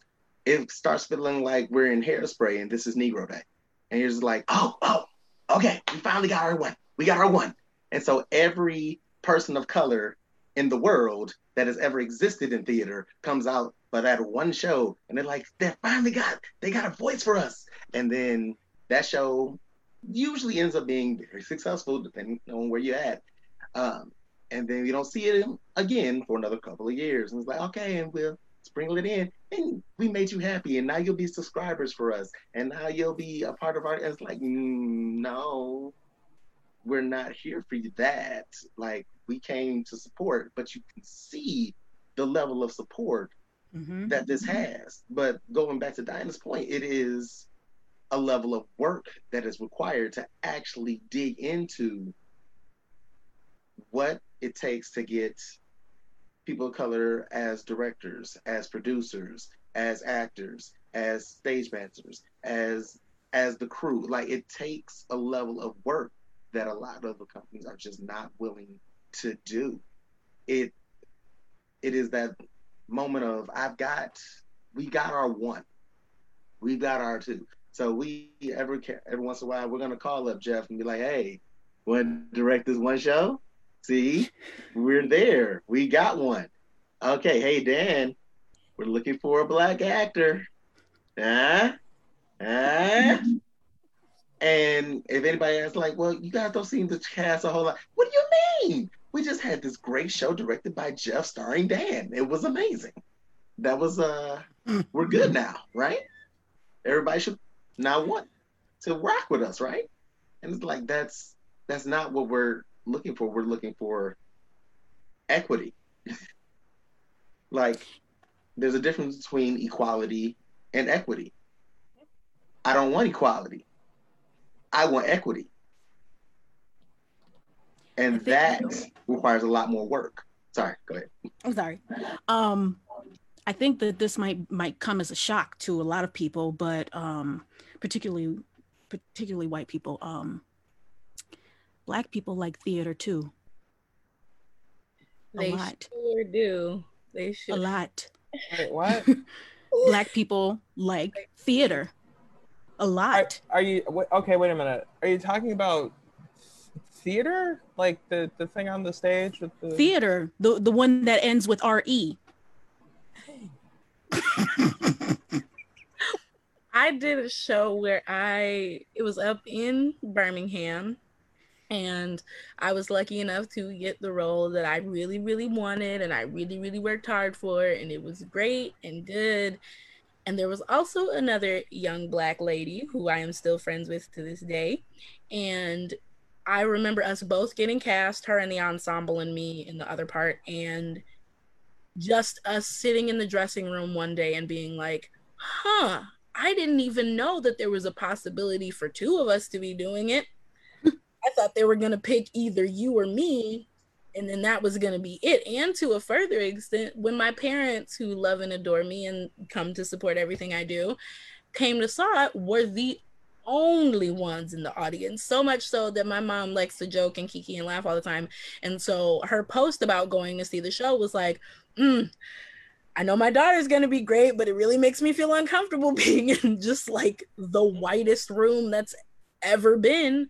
But it just for me and this other young lady who is a black performer, we just we simply did not think that they were going to cast both of us. We mm-hmm. just we knew we knew in our heart of hearts that it was going to be a me or you situation. So we kind of locked eyes. The audition was like you good girl? You good? Mm and we went on our merry way because we just we just knew. So, so what do you getting to these questions what do you think uh, what do you think uh, theaters can do to ensure that black actors and other actors of color are welcomed in the audition and how can theaters incorporate plays centered around black characters and the black experience first okay. of all um oh sorry I, i'm sorry First of all, we need a seat at the table. That's the thing. We don't have we never have a seat at the table. We're mm. we're not on mm-hmm. their boards. We're not on their boards of directors. We might be on the play reading committee, but we're not in the seat of power. We're not the president of the theater. So when we're not when we don't have a seat at the table, the subject hardly ever comes up. Mhm. Mhm. Um and and and while I am I am glad that some of these theaters have reached out to some black actors and have made them a seat at the table on their board. Y'all could have been did that. It shouldn't have had to take something like this with what's going on with George Floyd or the many people. I can't hear you, Jeffrey. Your mic is on mute. Um, it, it shouldn't have taken something like this, such as Black Lives Matter, for theaters to actually say, you know what? We need a black person on this table. Mm-hmm. But again, but again, but again, right. what are we talking about? Are we talking about actual equity? Are we talking about actual inclusion? Are we talking about actually bringing our voices and our perspectives in? Or are you just looking for one of us to co sign what you've already been doing? Mm-hmm. Mm. Yeah, well, because there's yeah. a difference between one and the other. Well, I found out the hard way. I found out the hmm. hard way. You know, it's all good as long as you're on stage smiling and singing and dancing. But once you go in trying to make change, trying to make effective uh, systemic change, then there's a problem. Yep, because yep. now now most of these most places, particularly when you have an, an egotistical AD or president, where they don't want to listen to you, but they'll use you as a figurehead. They'll use you as a body. Or if you do have black actors that are on constant rotation at their theater, they won't listen to outside black voices that are saying, well, you know, I did a show with you once, but I've never been back because y'all are on some racist bull crap. You know? Oh, but this is one of this is one of my favorite. Okay, here's a secret. Um, explain a moment when you saw a theater season and said, "Yeah, they're not looking for me." Every single season, Every at single theaters season. all across the state. One of my favorite things to do is give their problem that they're trying to give to me back to them. Your season is not black actor friendly. Well, I am a friendly black actor. I'm showing up anyway. I'm auditioning anyway. And I'm going to remind you because I'm going to keep showing up. That the only reason that I am getting passed over for these parts as opposed to somebody else is ultimately due to how I look racially. Not because I can't do the part, not because I don't try to be easy to work with, not because I'm not professional, not because I don't show up with lines memorized. It's literally just this. That's all. And when it comes to talking about those issues, and when it comes to actually doing something about those issues, I absolutely agree with what Jeffrey was saying. Um, it can't just be picking the one show. It can't just be casting the three black actors. We're talking about addressing a problem on multiple levels. Um, one of the things that I keep coming back to in terms of theater audiences is that art is powerful and art has the ability to transform minds and experiences, but it also has the power to condition minds. And if you condition audiences to see only one kind of thing and accept only one kind of thing or only one kind of perspective, then over time, that's the perspective that they're going to have and they're going to carry. So, in some ways, this is a problem that creates itself you know you condition audiences to only accept the one black story a year or the one latinx story a year or you condition them to expect and to love one black actor but you exclude everyone else from the equation um, so I honestly think it has to do, you know, how can theaters incorporate plays centered around Black characters and the Black experience? Well, incorporate the Black experience into your theater before you start talking about play selection. Yeah, that's what I was going to say. You got to do like how we as actors, we research roles. You got to go out there and research the plays. There is a rich amount of, you know, theater that incorporates the Black experience. But if you're only looking for that one well known so you can say, "Oh, I did my, you know, I did my black experience show and then move on." That's not how any of this works. You have to put the work in once again to find the plays that, you know, that incorporate um you know the, incorporate the experience and leave your leave your audience and actors with something to think about and want more mm-hmm. like don't you know if i'm it's it's kind of like being at you know you you go to a dinner and you're expecting to be fully fed and you get like this one piece of food right in the center. And they're like isn't that great? That's what you've been looking for. And then as soon as you like okay you eat that and then you know you're still sitting there with an empty plate isn't that great? We're gonna give you some more you know like years later. And then they give you the same piece of food like wait a minute i just had this like three you know like you know a year ago, two years ago? What about this play or that play? And they have to be willing to listen. That's the big thing too. Research, be willing to listen, and then put that into action to bring more people in. You know, to bring in people of color, to bring in, you know, uh, to bring in black actors. Go out, go travel, go to other places where you know the theater is, and do your research do your research, bring that work back with you, and then and, put it into action. And honestly, if if theaters are really being smart, they would know that aside from doing popular black musicals like say if they did the Wiz and then they did in the heights and then you know yeah. When you do shows that have people of color in it those are those end up being not and not just shows about people of color with people of color but if you end up having shows with people of color in it those end up being the most profitable shows mm-hmm. period mm-hmm. and, and and i know that I, I just have a feeling because theaters do this all the time that a whole bunch of theaters are going to get next to normal and they're going to have a black cast for it but i would love love love to see an all black rendition yeah. of Next to Normal because that right there, yeah. that mm-hmm. right there shows the black experience because it's Y'all a listening? human experience. Y'all listening? Make it happen. Yeah, yeah. Because watch, watch. You'll see it next season. You're gonna see for for 2022. I'm sorry, for 21, 22, for next season, there's gonna be a whole bunch of theaters that's doing next to normal and they all doing a black cast. I mean, but will we, or will we just see 58 theaters trying to do ragtime? You don't need to do it again. because ragtime has black people in it. Right. Okay. And and And ragtime is Brown Eyes is a ragtime great is the song. black experience story. Right. The Right. only one, the Oh. only musical. Well, Girl, don't get me started on ragtime.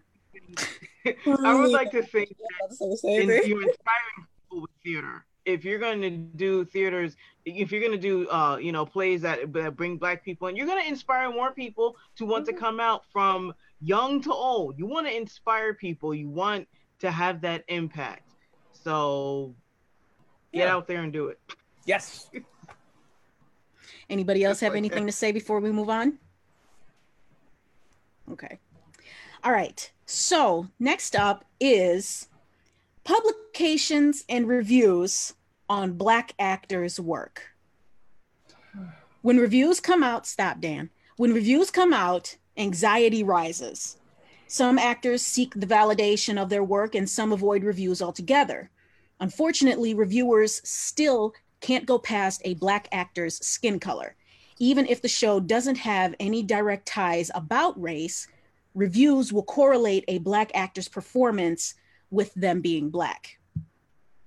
So, explain a moment when you experienced or you read something about a Black actor's performance based on their skin color.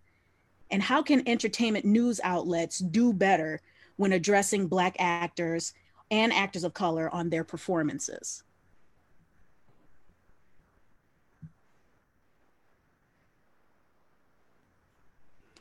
Dan, you've got that itch that you need to scratch, and I know you do. So please, Okay, okay, okay, okay, okay, okay. All right, fine. Are we going to talk about Negro Gate? Okay, yes, we're going to talk about Negro Gate. Um, so there was a show a few years back. It was a period show um, that featured a black actor uh, in a supporting role. Um, this particular black actor is phenomenal. Um, I think a lot of people know this actor in the community. I think a lot of people love this actor in the community. Uh, I have gotten the opportunity to work with this actor personally. I think he is full stop one of the best, one of the most professional, one of the most light up a room kind of actors that you will ever have the opportunity to run into. I can't recommend him highly enough. Um, the review of the show came out, and in reading it, the particular line was that this particular actor was heartbreaking as the Negro. I'm sorry, what? Um, You heard yeah. what he said. yes this this this actor was heartbreaking as the negro um and then went on additionally uh i believe one more time to refer to uh this actor as the negro in the first place this particular character did have a name uh, the character's name was listed in the playbill. The character was addressed by the character's given name by several other characters in the show. And in fact, the only character in the show who referred to that character consistently as Negro was the character who eventually wound up, spoiler alert, killing that character at the end of Act One, um, which is an entire other discussion that we can get into later. Um, reading that not only set me off, but I immediately went, God, how much does that have to hurt for that actor? To put in all of this work and to know that they're already working on a period piece and to know that they're already going to be working on a period piece in which they are referred to by a name that is very racially fraught and loaded and to know that they're going to be working on a piece that deals with racism inflicted on their character to know that they're going to be dealing with a piece that culminates an act with the racially motivated murder of their character. And to be willing to show up and be professional and do all of that work and give the kind of performance that this actor gave, to have that entire experience boiled down to this person was heartbreaking as the Negro. Um, that to this day is something that does not sit well with me. And thankfully, um, it didn't set well with people at the time. It should. Um, no, no, no. And there was there was um, another local actor in the area, very highly respected local actor, who called the reviewer out um, and initially demanded that they retract the interview. Um, and then when they did not right away, publicly called out the publication and the reviewer for that kind of review. Um, the thing that was difficult in the response by the publication was that the reviewer claimed that they were referring to the character in the manner in which other characters referred to that character. Which, in the first place, again, the character had. Can't hear name. you, Ryan. Um, Say hell no. Eh, eh, yeah, eh, yeah, what? Right. Well, see, again, in the because in the first place, the character had a name. In the second place, as I think we've covered many times before, um, if a black theater professional is telling you that something is a problem, and you are a white theater professional in any capacity, your response is not to go, "Well, this is how I meant it. This is how you should be seeing it." This is what it actually, ba ba ba ba ba ba. The response needs to be, ah, I made a mistake. How can I fix it? Uh, because again, to have any kind of other response privileges that white theater professional's feelings over the actual trauma of a black theater professional. Um, and you can extend that to this entire country. Um, all lives matter or blue lives matter is privileging white feelings over black death. Period. Um, so I think just acknowledging it, in the first place, this is this. I I apologize. I apologize to everyone out there. Peace and love. Um, it is frustrating to me to have to ask white theater professionals to please consider black experiences. I admit that is a bit personally frustrating. Um, because on the other end, it's just an expectation. Again, um, I think I said this previously. When I walk into a room as an actor, I'm expecting white male heteronormative freedom. Because white male heterosexual actors or white male heterosexual theater professionals or white theater professionals in general already walk into the room with an expectation that their experiences aren't going to be discounted or that experiences aren't going to be explained back to them as somehow being problematic. Um, you know. Ooh, that was a long-winded answer.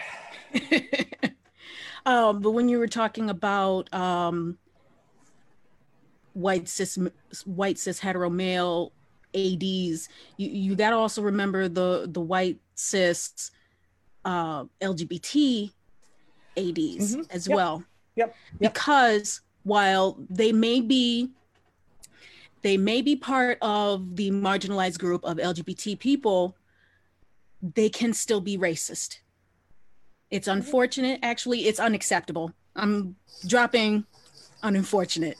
But it's unacceptable that you that you have this privilege as a white man and you're not acknowledging any type of black experience or any bipoc experience and you only want shows that are geared towards you specifically or something that's geared towards white people specifically and you don't even want to acknowledge any anyone else in your shows. And when you do have a black body in your show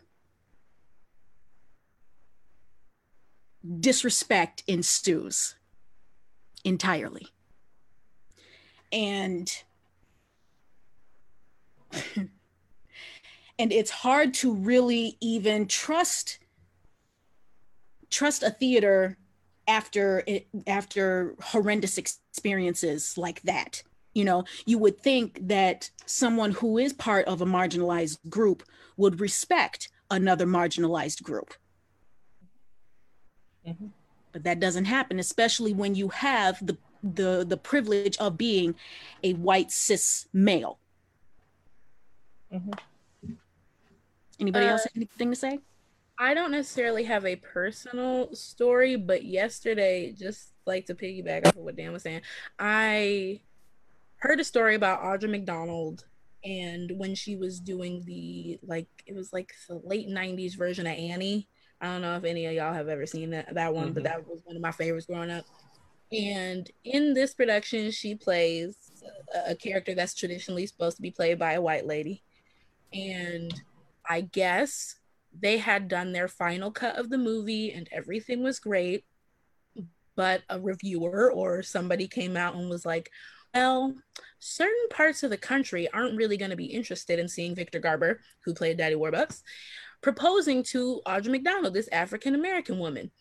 And so they went back on a saturday mind you which i guess in hollywood is ridiculously expensive to do and they had to reshoot the scene so that it would not look like that uh, uh, uh, Daddy Warbucks and Grace had this romantic entanglement.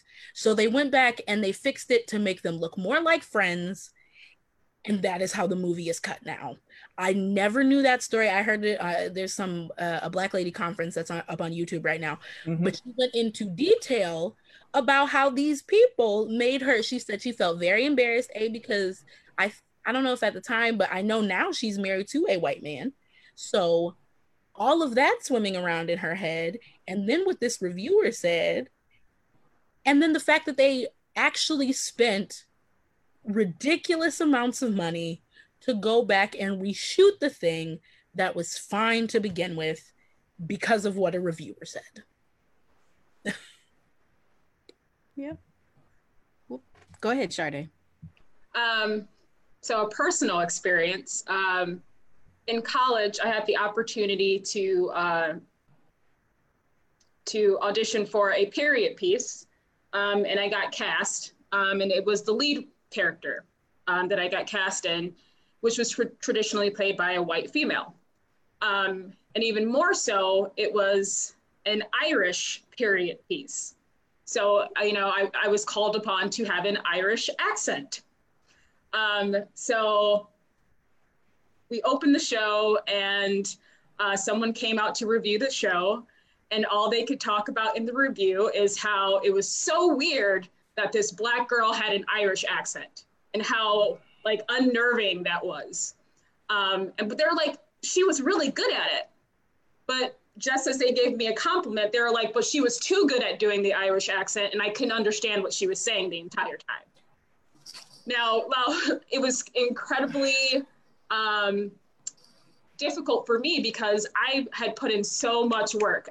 I was doing three hours of Irish accent practicing a day. And we had maybe a month to put up the show. So I literally, I worked my butt off.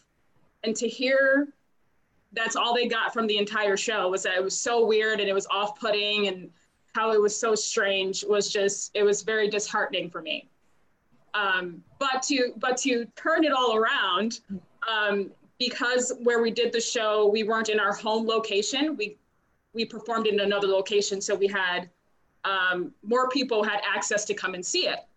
And it just so happened that there was an Irish couple from Ireland that happened to be in town that happened to come and see this show.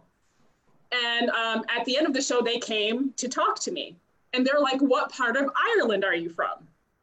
And I was like, oh, I'm not. And they were blown away that they're like this American black girl had such a great accent. And they're like, no, we understood everything you were saying. It was a complete delight. Like, this was fate that we happened to be in Michigan at this time to see this. And uh, so that's the that's the flip side, the awesome side to the story. But it was it was very difficult listening to this reviewer completely bring up the color of my skin repeatedly and how strange and weird it was for me to be in this period Irish piece. Real quick, that same reviewer told me that she knew I had French in me because of the arch in my eyebrows. Yes, it is that reviewer. We all we all know. We all know who this person is. Except there are black Irish. I don't understand how that how exactly. that is so off-putting. Exactly. There are black Irish. I mean, and I believe that she was just, she had to find something negative to say. So, oh, well, you know, she was good, but not too good because I couldn't understand it. Right, and I, I'm oh, actually, yeah, I, I have, it. yeah, I actually have Irish heritage in me, so you know, there are Black Irish people in the world like that exist. it was too hard for her to mm-hmm. comprehend that because she couldn't expand her scope of uh, understanding that during the transatlantic slave trade that black people actually was sent to Ireland. Kel Surprise. Yeah. Shocker. Yes. So let's move on. History to... lessons. I love it. let's move on uh, to our final three topics, and they kind of blend into each other. Mm-hmm. Um, and they're they're they're on a much positive side because now we're going to be talking about our experiences as Black actors with other aspects with uh, uh of Black theater. And uh, so the first one is finally working with an all Black cast for a black actor there's nothing more invigorating than working with an all black cast the energy is entirely different but happens too infrequently uh, so tell me a moment when you finally worked with an all black cast uh, I'll go I'll, first. Oh, go ahead, Ryan. Go ahead. Okay. I was gonna say because Jeff and I were both in this certain production, and it was my first and my last. Mm. it was it was something. I loved it, but the thing oh, that, that really got me was our director was a black man, but this was not how it was originally supposed to be. Mm. Okay, um, wait, wait, wait, wait, Ryan. Let me jump in first. No Let names. jump in first. No names. Since we talk no about names. no names, no names no names. No okay? names. I was originally, um, well, at this particular theater, you have to, you have to, if you want to direct a show, you have to do a presentation to the board, and I was one of the three people who did it, who who um pre- did yeah, a presentation. Okay, so two of us were black and one was white. Okay, um, the other black person was was was not in the running at the end of the three presentations. Now, I I'm not tooting my own horn, but I know mine my presentation rocked because I had PowerPoint presentations, I had a budget, I had it. Talk your stuff. Talk your stuff. Okay. Go ahead. Now, at at the end of the day, they gave it to the white director. I'm like, okay. Um, after they after everybody was cast, and then I ended up getting cast as, as one of the principal roles. So about two three weeks into rehearsals, the the white director had a quote unquote mental crisis and dropped out. Now they didn't come and search me out and say, okay, well, since you were close second, you know, why don't you want to take over as director? Nope, they gave it to the assistant director who happened to be black. Okay. Okay. Go ahead, Ryan. The it informs so much because I didn't know that backstory at oh, all. Oh yeah. Oh, there's like, some other stuff you don't know. like I don't oh, know that. So mm-hmm. just it's just puzzling to me because even this comes again. This is the same theater was trying to do another very black show, but mm-hmm. had a white director in mind. What is mm-hmm. that? Why are you trying to voice your opinions over our stories when clearly like mm-hmm. jeff just said you have uh, people chomping at the bit who are people of color who are trying to direct these shows. I just mm-hmm. in my little mind that no, no black directors were going out for these things. But if that's clearly not the case, and I enjoyed working on this show that we're talking about, and it was a great. Mm-hmm. I did too. Glad, I'm so glad that I had that because I had never had a full black cast before. Like I've just the way that I've grown up, I've always been the one girl. like, oh, Ryan's the black girl over here. We can go ask her to riff and belt and whatever. So this experience was very uh, an incredible experience to have, but also there was just so much background stuff that microaggression. Yes, that it was it, that it was bananas. Or the like to me, everything should have been by black people for black people. I love the person who did the hair, but how in the world are you gonna do a fully loaded black show dealing with black hair set in the 60s and not have a person of color doing that. Mm-hmm, mm-hmm, like you don't know anything mm-hmm. about how to do my hair. Mm-hmm. Mm-hmm. Not just a, a but, person of color doing the hair, but if you have a black cast, you need to have a black hairdresser. Period. Exactly. Period. Well, so let me let, let me t- jump in and, and tell this story, Ryan. I don't know if you were gonna tell it or not, but it's been burning a hole in me. I got I got to get this one out.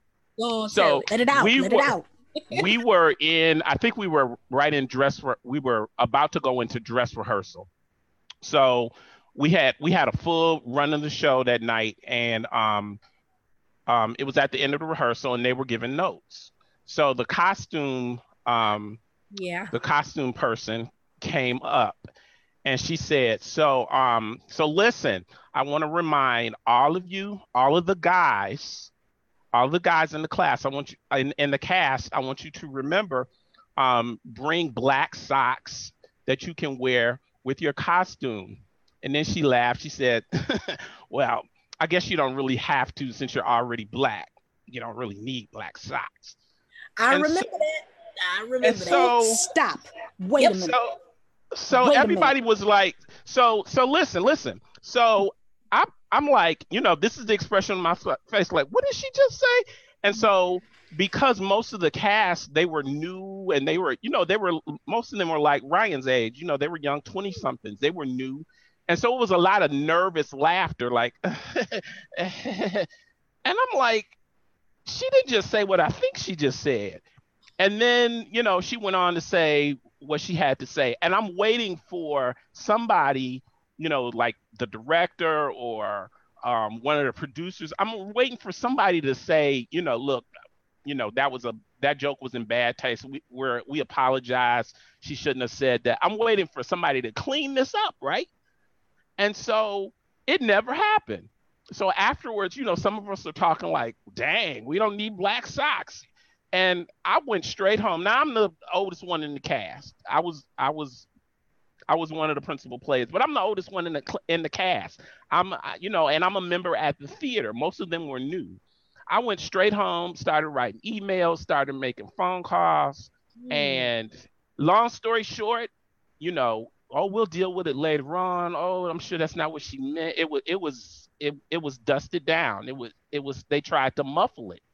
And it's that thing of like, oh, I couldn't have possibly meant this yeah. Mom, Dad, you said it. And then this same person. So, you know, we had to kind of let that go and, and muscle through. So now we're we're running the show. And this one one particular evening I, I came down and asked about um a shirt because she said that the the costume person said that she was going to bring shirts and something like that anyway it had to do with the shirt and i said um do you have the shirts that we're supposed to wear? Because um, I brought one from home. And she says, you know, oh, we'll we'll get to it. She she said, she said we'll get to it, but um, you know, don't don't be so bitchy about it. And that was that was the straw that broke the camel's back. We almost didn't have a show that night because they had to take me outside and calm me down. I and it does it takes a lot to get me going, but that was the that was it. I couldn't take anymore that would mess and, anybody up. It was it, yeah. it, it, it, you know it, and it was like you said it was like these little microaggressions that were totally mm-hmm. unnecessary. And you know I don't talk that I don't call people that I don't call people bitch. I don't say that to, to right. anybody. Especially it's especially in a diverse setting like that. I would never say that to anybody. So then period. Let, so then let's let's go on to the the other two topics and I'll just blend those two together. Mm-hmm. Um explain a moment when you finally got the chance to work with a black director and the moment that you got the chance to work on a black script by a black playwright i'll go first because mm-hmm. i've been wanting to talk about this and i'm speaking about this in a positive light so i have no problem expressing how i feel in regards to this show my first professional show who will sing for lena was such a pivotal show for me.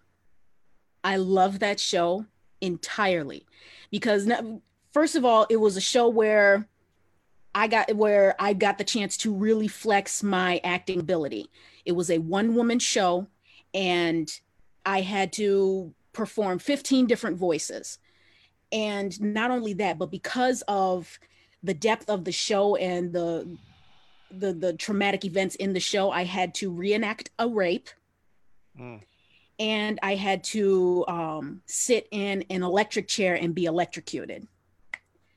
But being able to perform that show five weekends, uh, five, uh, five weekends for the for the duration of the show was one of the best experiences that I could have ever asked for in my entire acting career. And my director, Cassandra Freeman, she I it, I I can't even begin to thank her enough to this day. And this this was three years ago.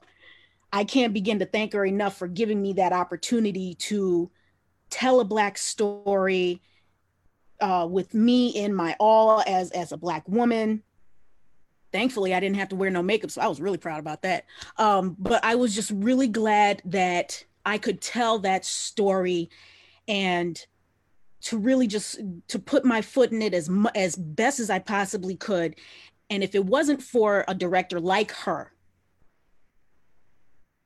giving me the different nuances of what I needed to be aware of throughout that entire show, I would have never been able to execute that show the way that I did. And I still think that I have a lot more work to do on that show if I ever had the opportunity.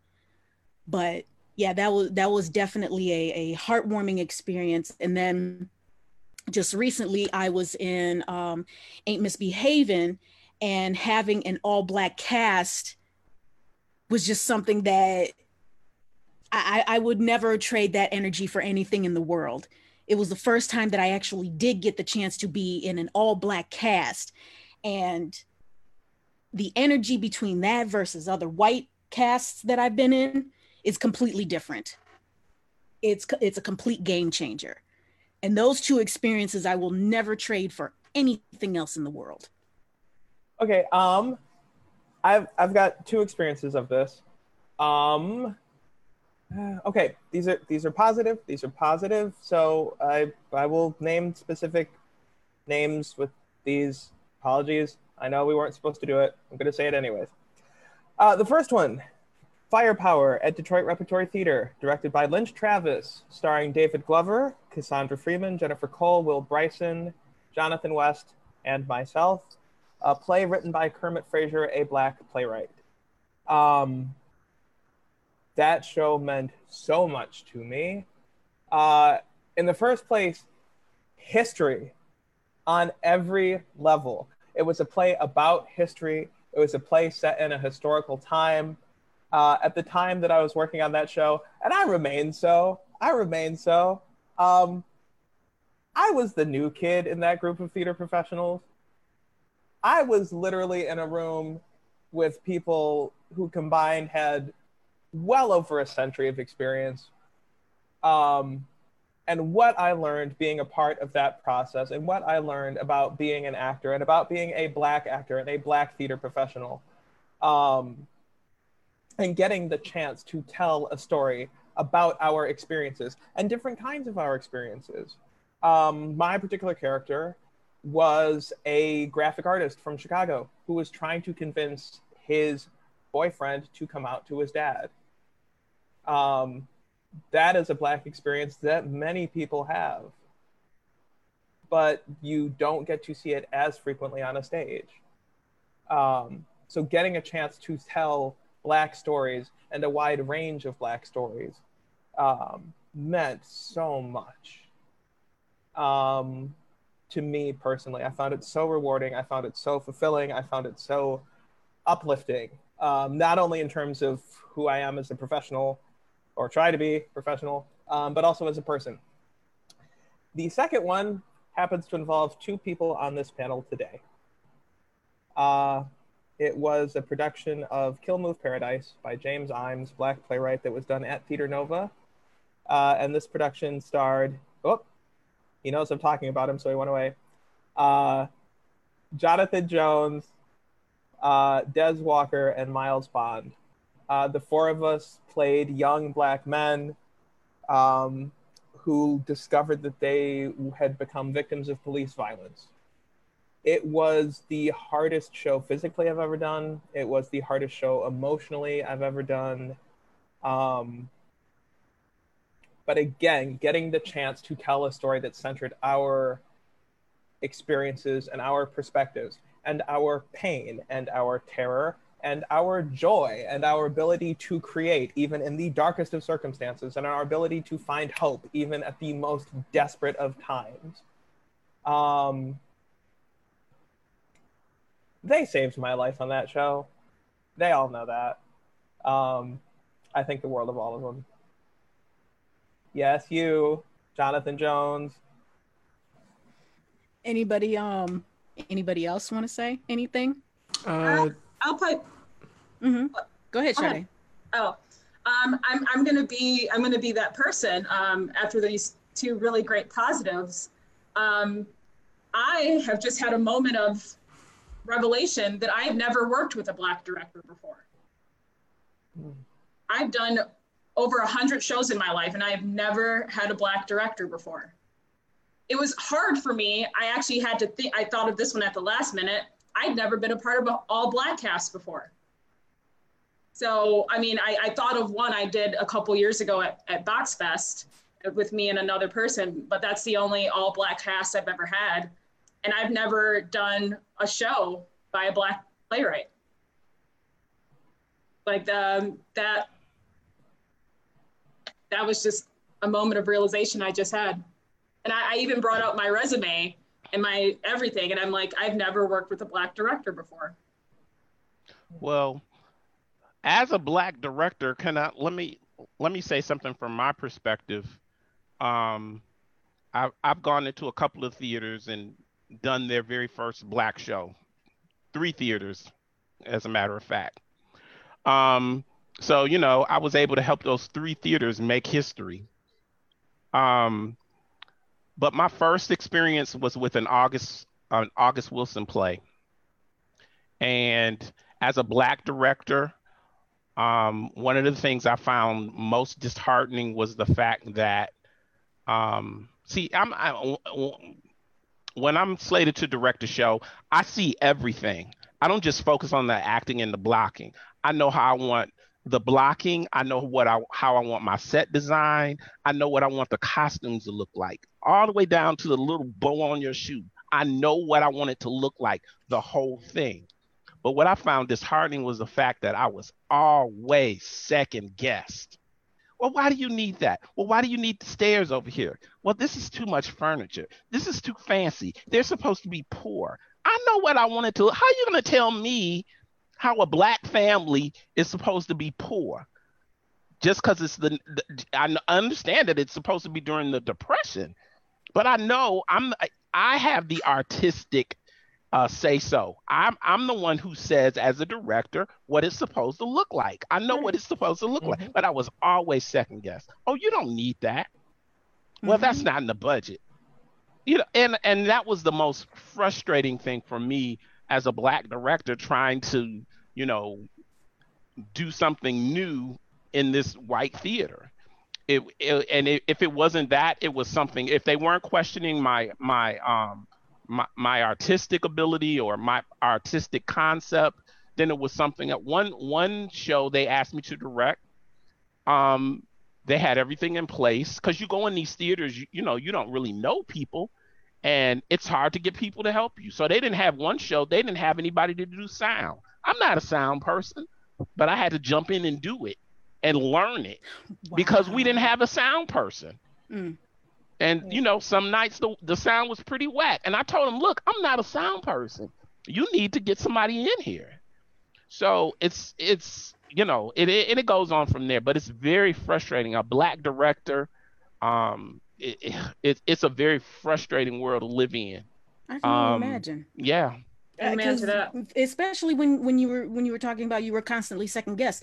Like if you've been doing this for a while, you know exactly what you want. Mm-hmm. Mm-hmm. Sure. You know.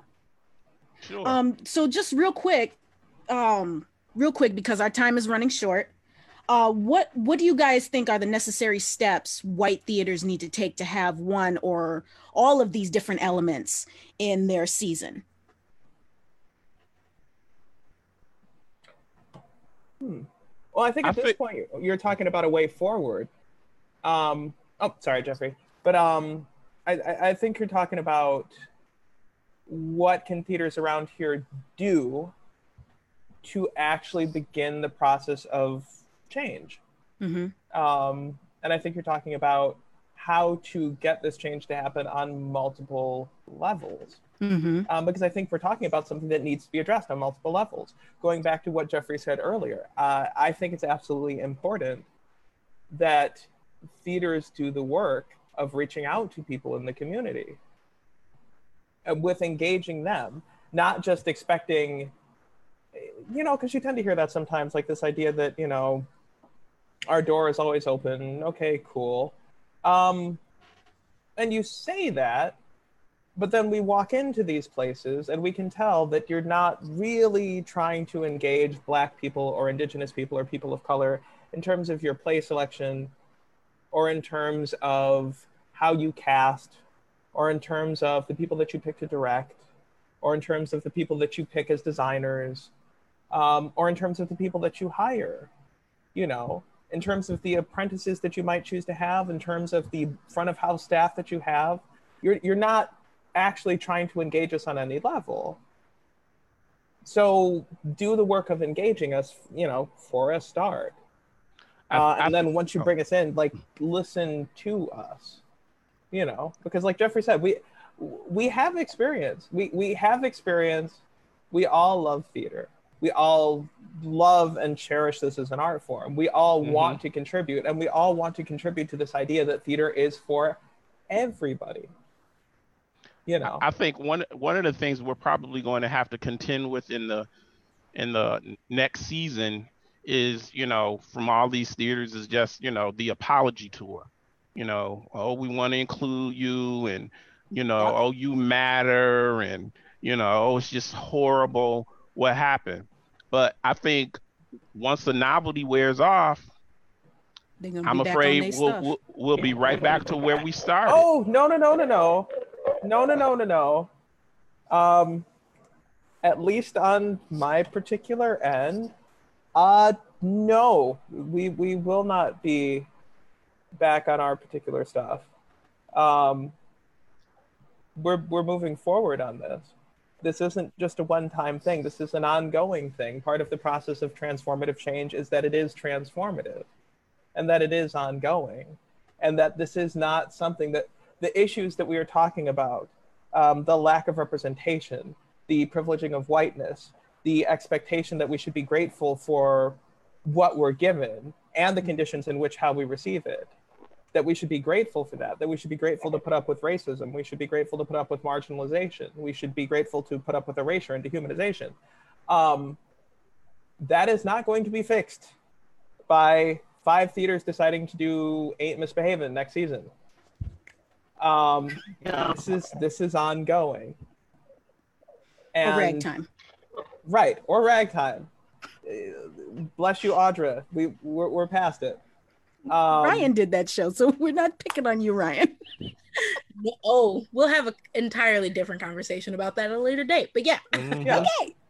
yeah, you know, but Well, but I but would just moving- say have an original, have an original play um, play festival for for black you know for black uh, theater writers.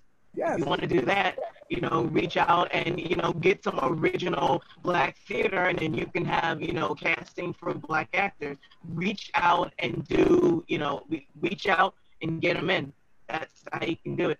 And real quick, just saying, um, shout out to Angie Mitchell for Women in the Workplace. That was all black cast for me women and um, black and brown theater directed by Emilio uh, Rodriguez. Uh, Cloud Spinner. I was able to play Mother Cloud. So yay! Thanks, guys. One thing that I will say, and and and I love that Jeffrey touched on this, is that like like I said before, I've already started seeing some of the performative allyship, and I'm not here for it at all. Um, because it, like I've like I've told somebody else that performative allyship is multifaceted. Uh, it's an unacceptable uh, behavior by these different theaters where you put up your black block on your Instagram or social media pages and say, yes, Black Lives Matter, absolutely. Mhm, But mhm. but then you Mhm. don't do anything to actually Mhm. progress from it you Mhm. know and then especially it, it it definitely irritates me when when theaters are using black bodies for their profitable gain and then they don't say anything for weeks upon end or say anything at all because how how how does that even equate you're using black people in your shows to profit for your theater Mhm. and then you don't say anything in regards to Black Lives Matter, or you wait a really long time before you say anything, or you only deal with the handful or the half of a handful of Black people that rotate in your theater, but you don't want to hear outside Black voices. I have a Mhm. real problem with that because all our voices, allyship. Yep, exactly, go ahead. all our voices matter whether if we've performed in your theater once or a thousand times all of our voices matter and you have to respect that and if you create different racist excuses of not allowing other voices to speak then you're a performative ally and i'm not here for it And I think not speaking up about it also as well, just staying silent is also the biggest problem too. Not even necessarily like sideswiping the topic, but just like avoiding it come well, avoiding it completely and just like at this point action would definitely speak louder than words at this point. You know, it's it's one thing to talk about it. You know, there's one thing to actually go and do something about it as well. Um and the inactivity just speaks a lot more and the not seeing this kind of stuff being changed speaks a lot more than what you're posting somewhere you know i want to actually see people who look like me on you know backstage on the board on stage of Mhm. course but like Mhm. mostly the people who are like picking these shows and doing that i Mhm. want to see more of that intertwined as well Seat at the like, table. yeah, exactly. And it's like, unless that happens, there's like no real attempt at inclusion for our voices and our talents and all that stuff. It has to go, it has to go back into uh, breaking down what we systematically know and are adjusted to, breaking that down completely and just building up from that. That's that's what I really want to see. Here's here's the lamest thing that that ever that I've I've, I've experienced since this whole thing with George Floyd. Right after that, about two weeks after George Floyd was killed, um, one of the theaters that I mentioned um, reached out to the cast of Ain't Misbehaving. That was a show that their only black show that they did, and asked us, uh, asked the cast if they would all go on, you know, this type of format and sing um, We Shall Overcome. And everybody was like, you know, we kind of looked at the post like, what? We shall overcome. You want us to sing "We Shall Overcome." How is that supposed to make us feel better? We shall it's overcome. not. It's supposed to make them feel better. Exactly. Exactly. Mhm. Exactly. And we were so insulted. We were Mhm. so insulted. Rightfully so. Rightfully so. Go ahead, Have Ryan. y'all been getting messages from people who you haven't worked with in Mhm. eons and eons, but somehow out of the blue, these white people that I've performed with are suddenly asking me if I'm okay or do. I need anything. And to me, if I'm close with you and I'm and we're good and we're good good girlfriends or whatever, fine, ask away. Like there have been a couple who have been like actually close to me. But if you're just coming out of the woodwork like right now and I haven't talked to you in Mhm. years, Mhm. what are you doing? Go, go Right.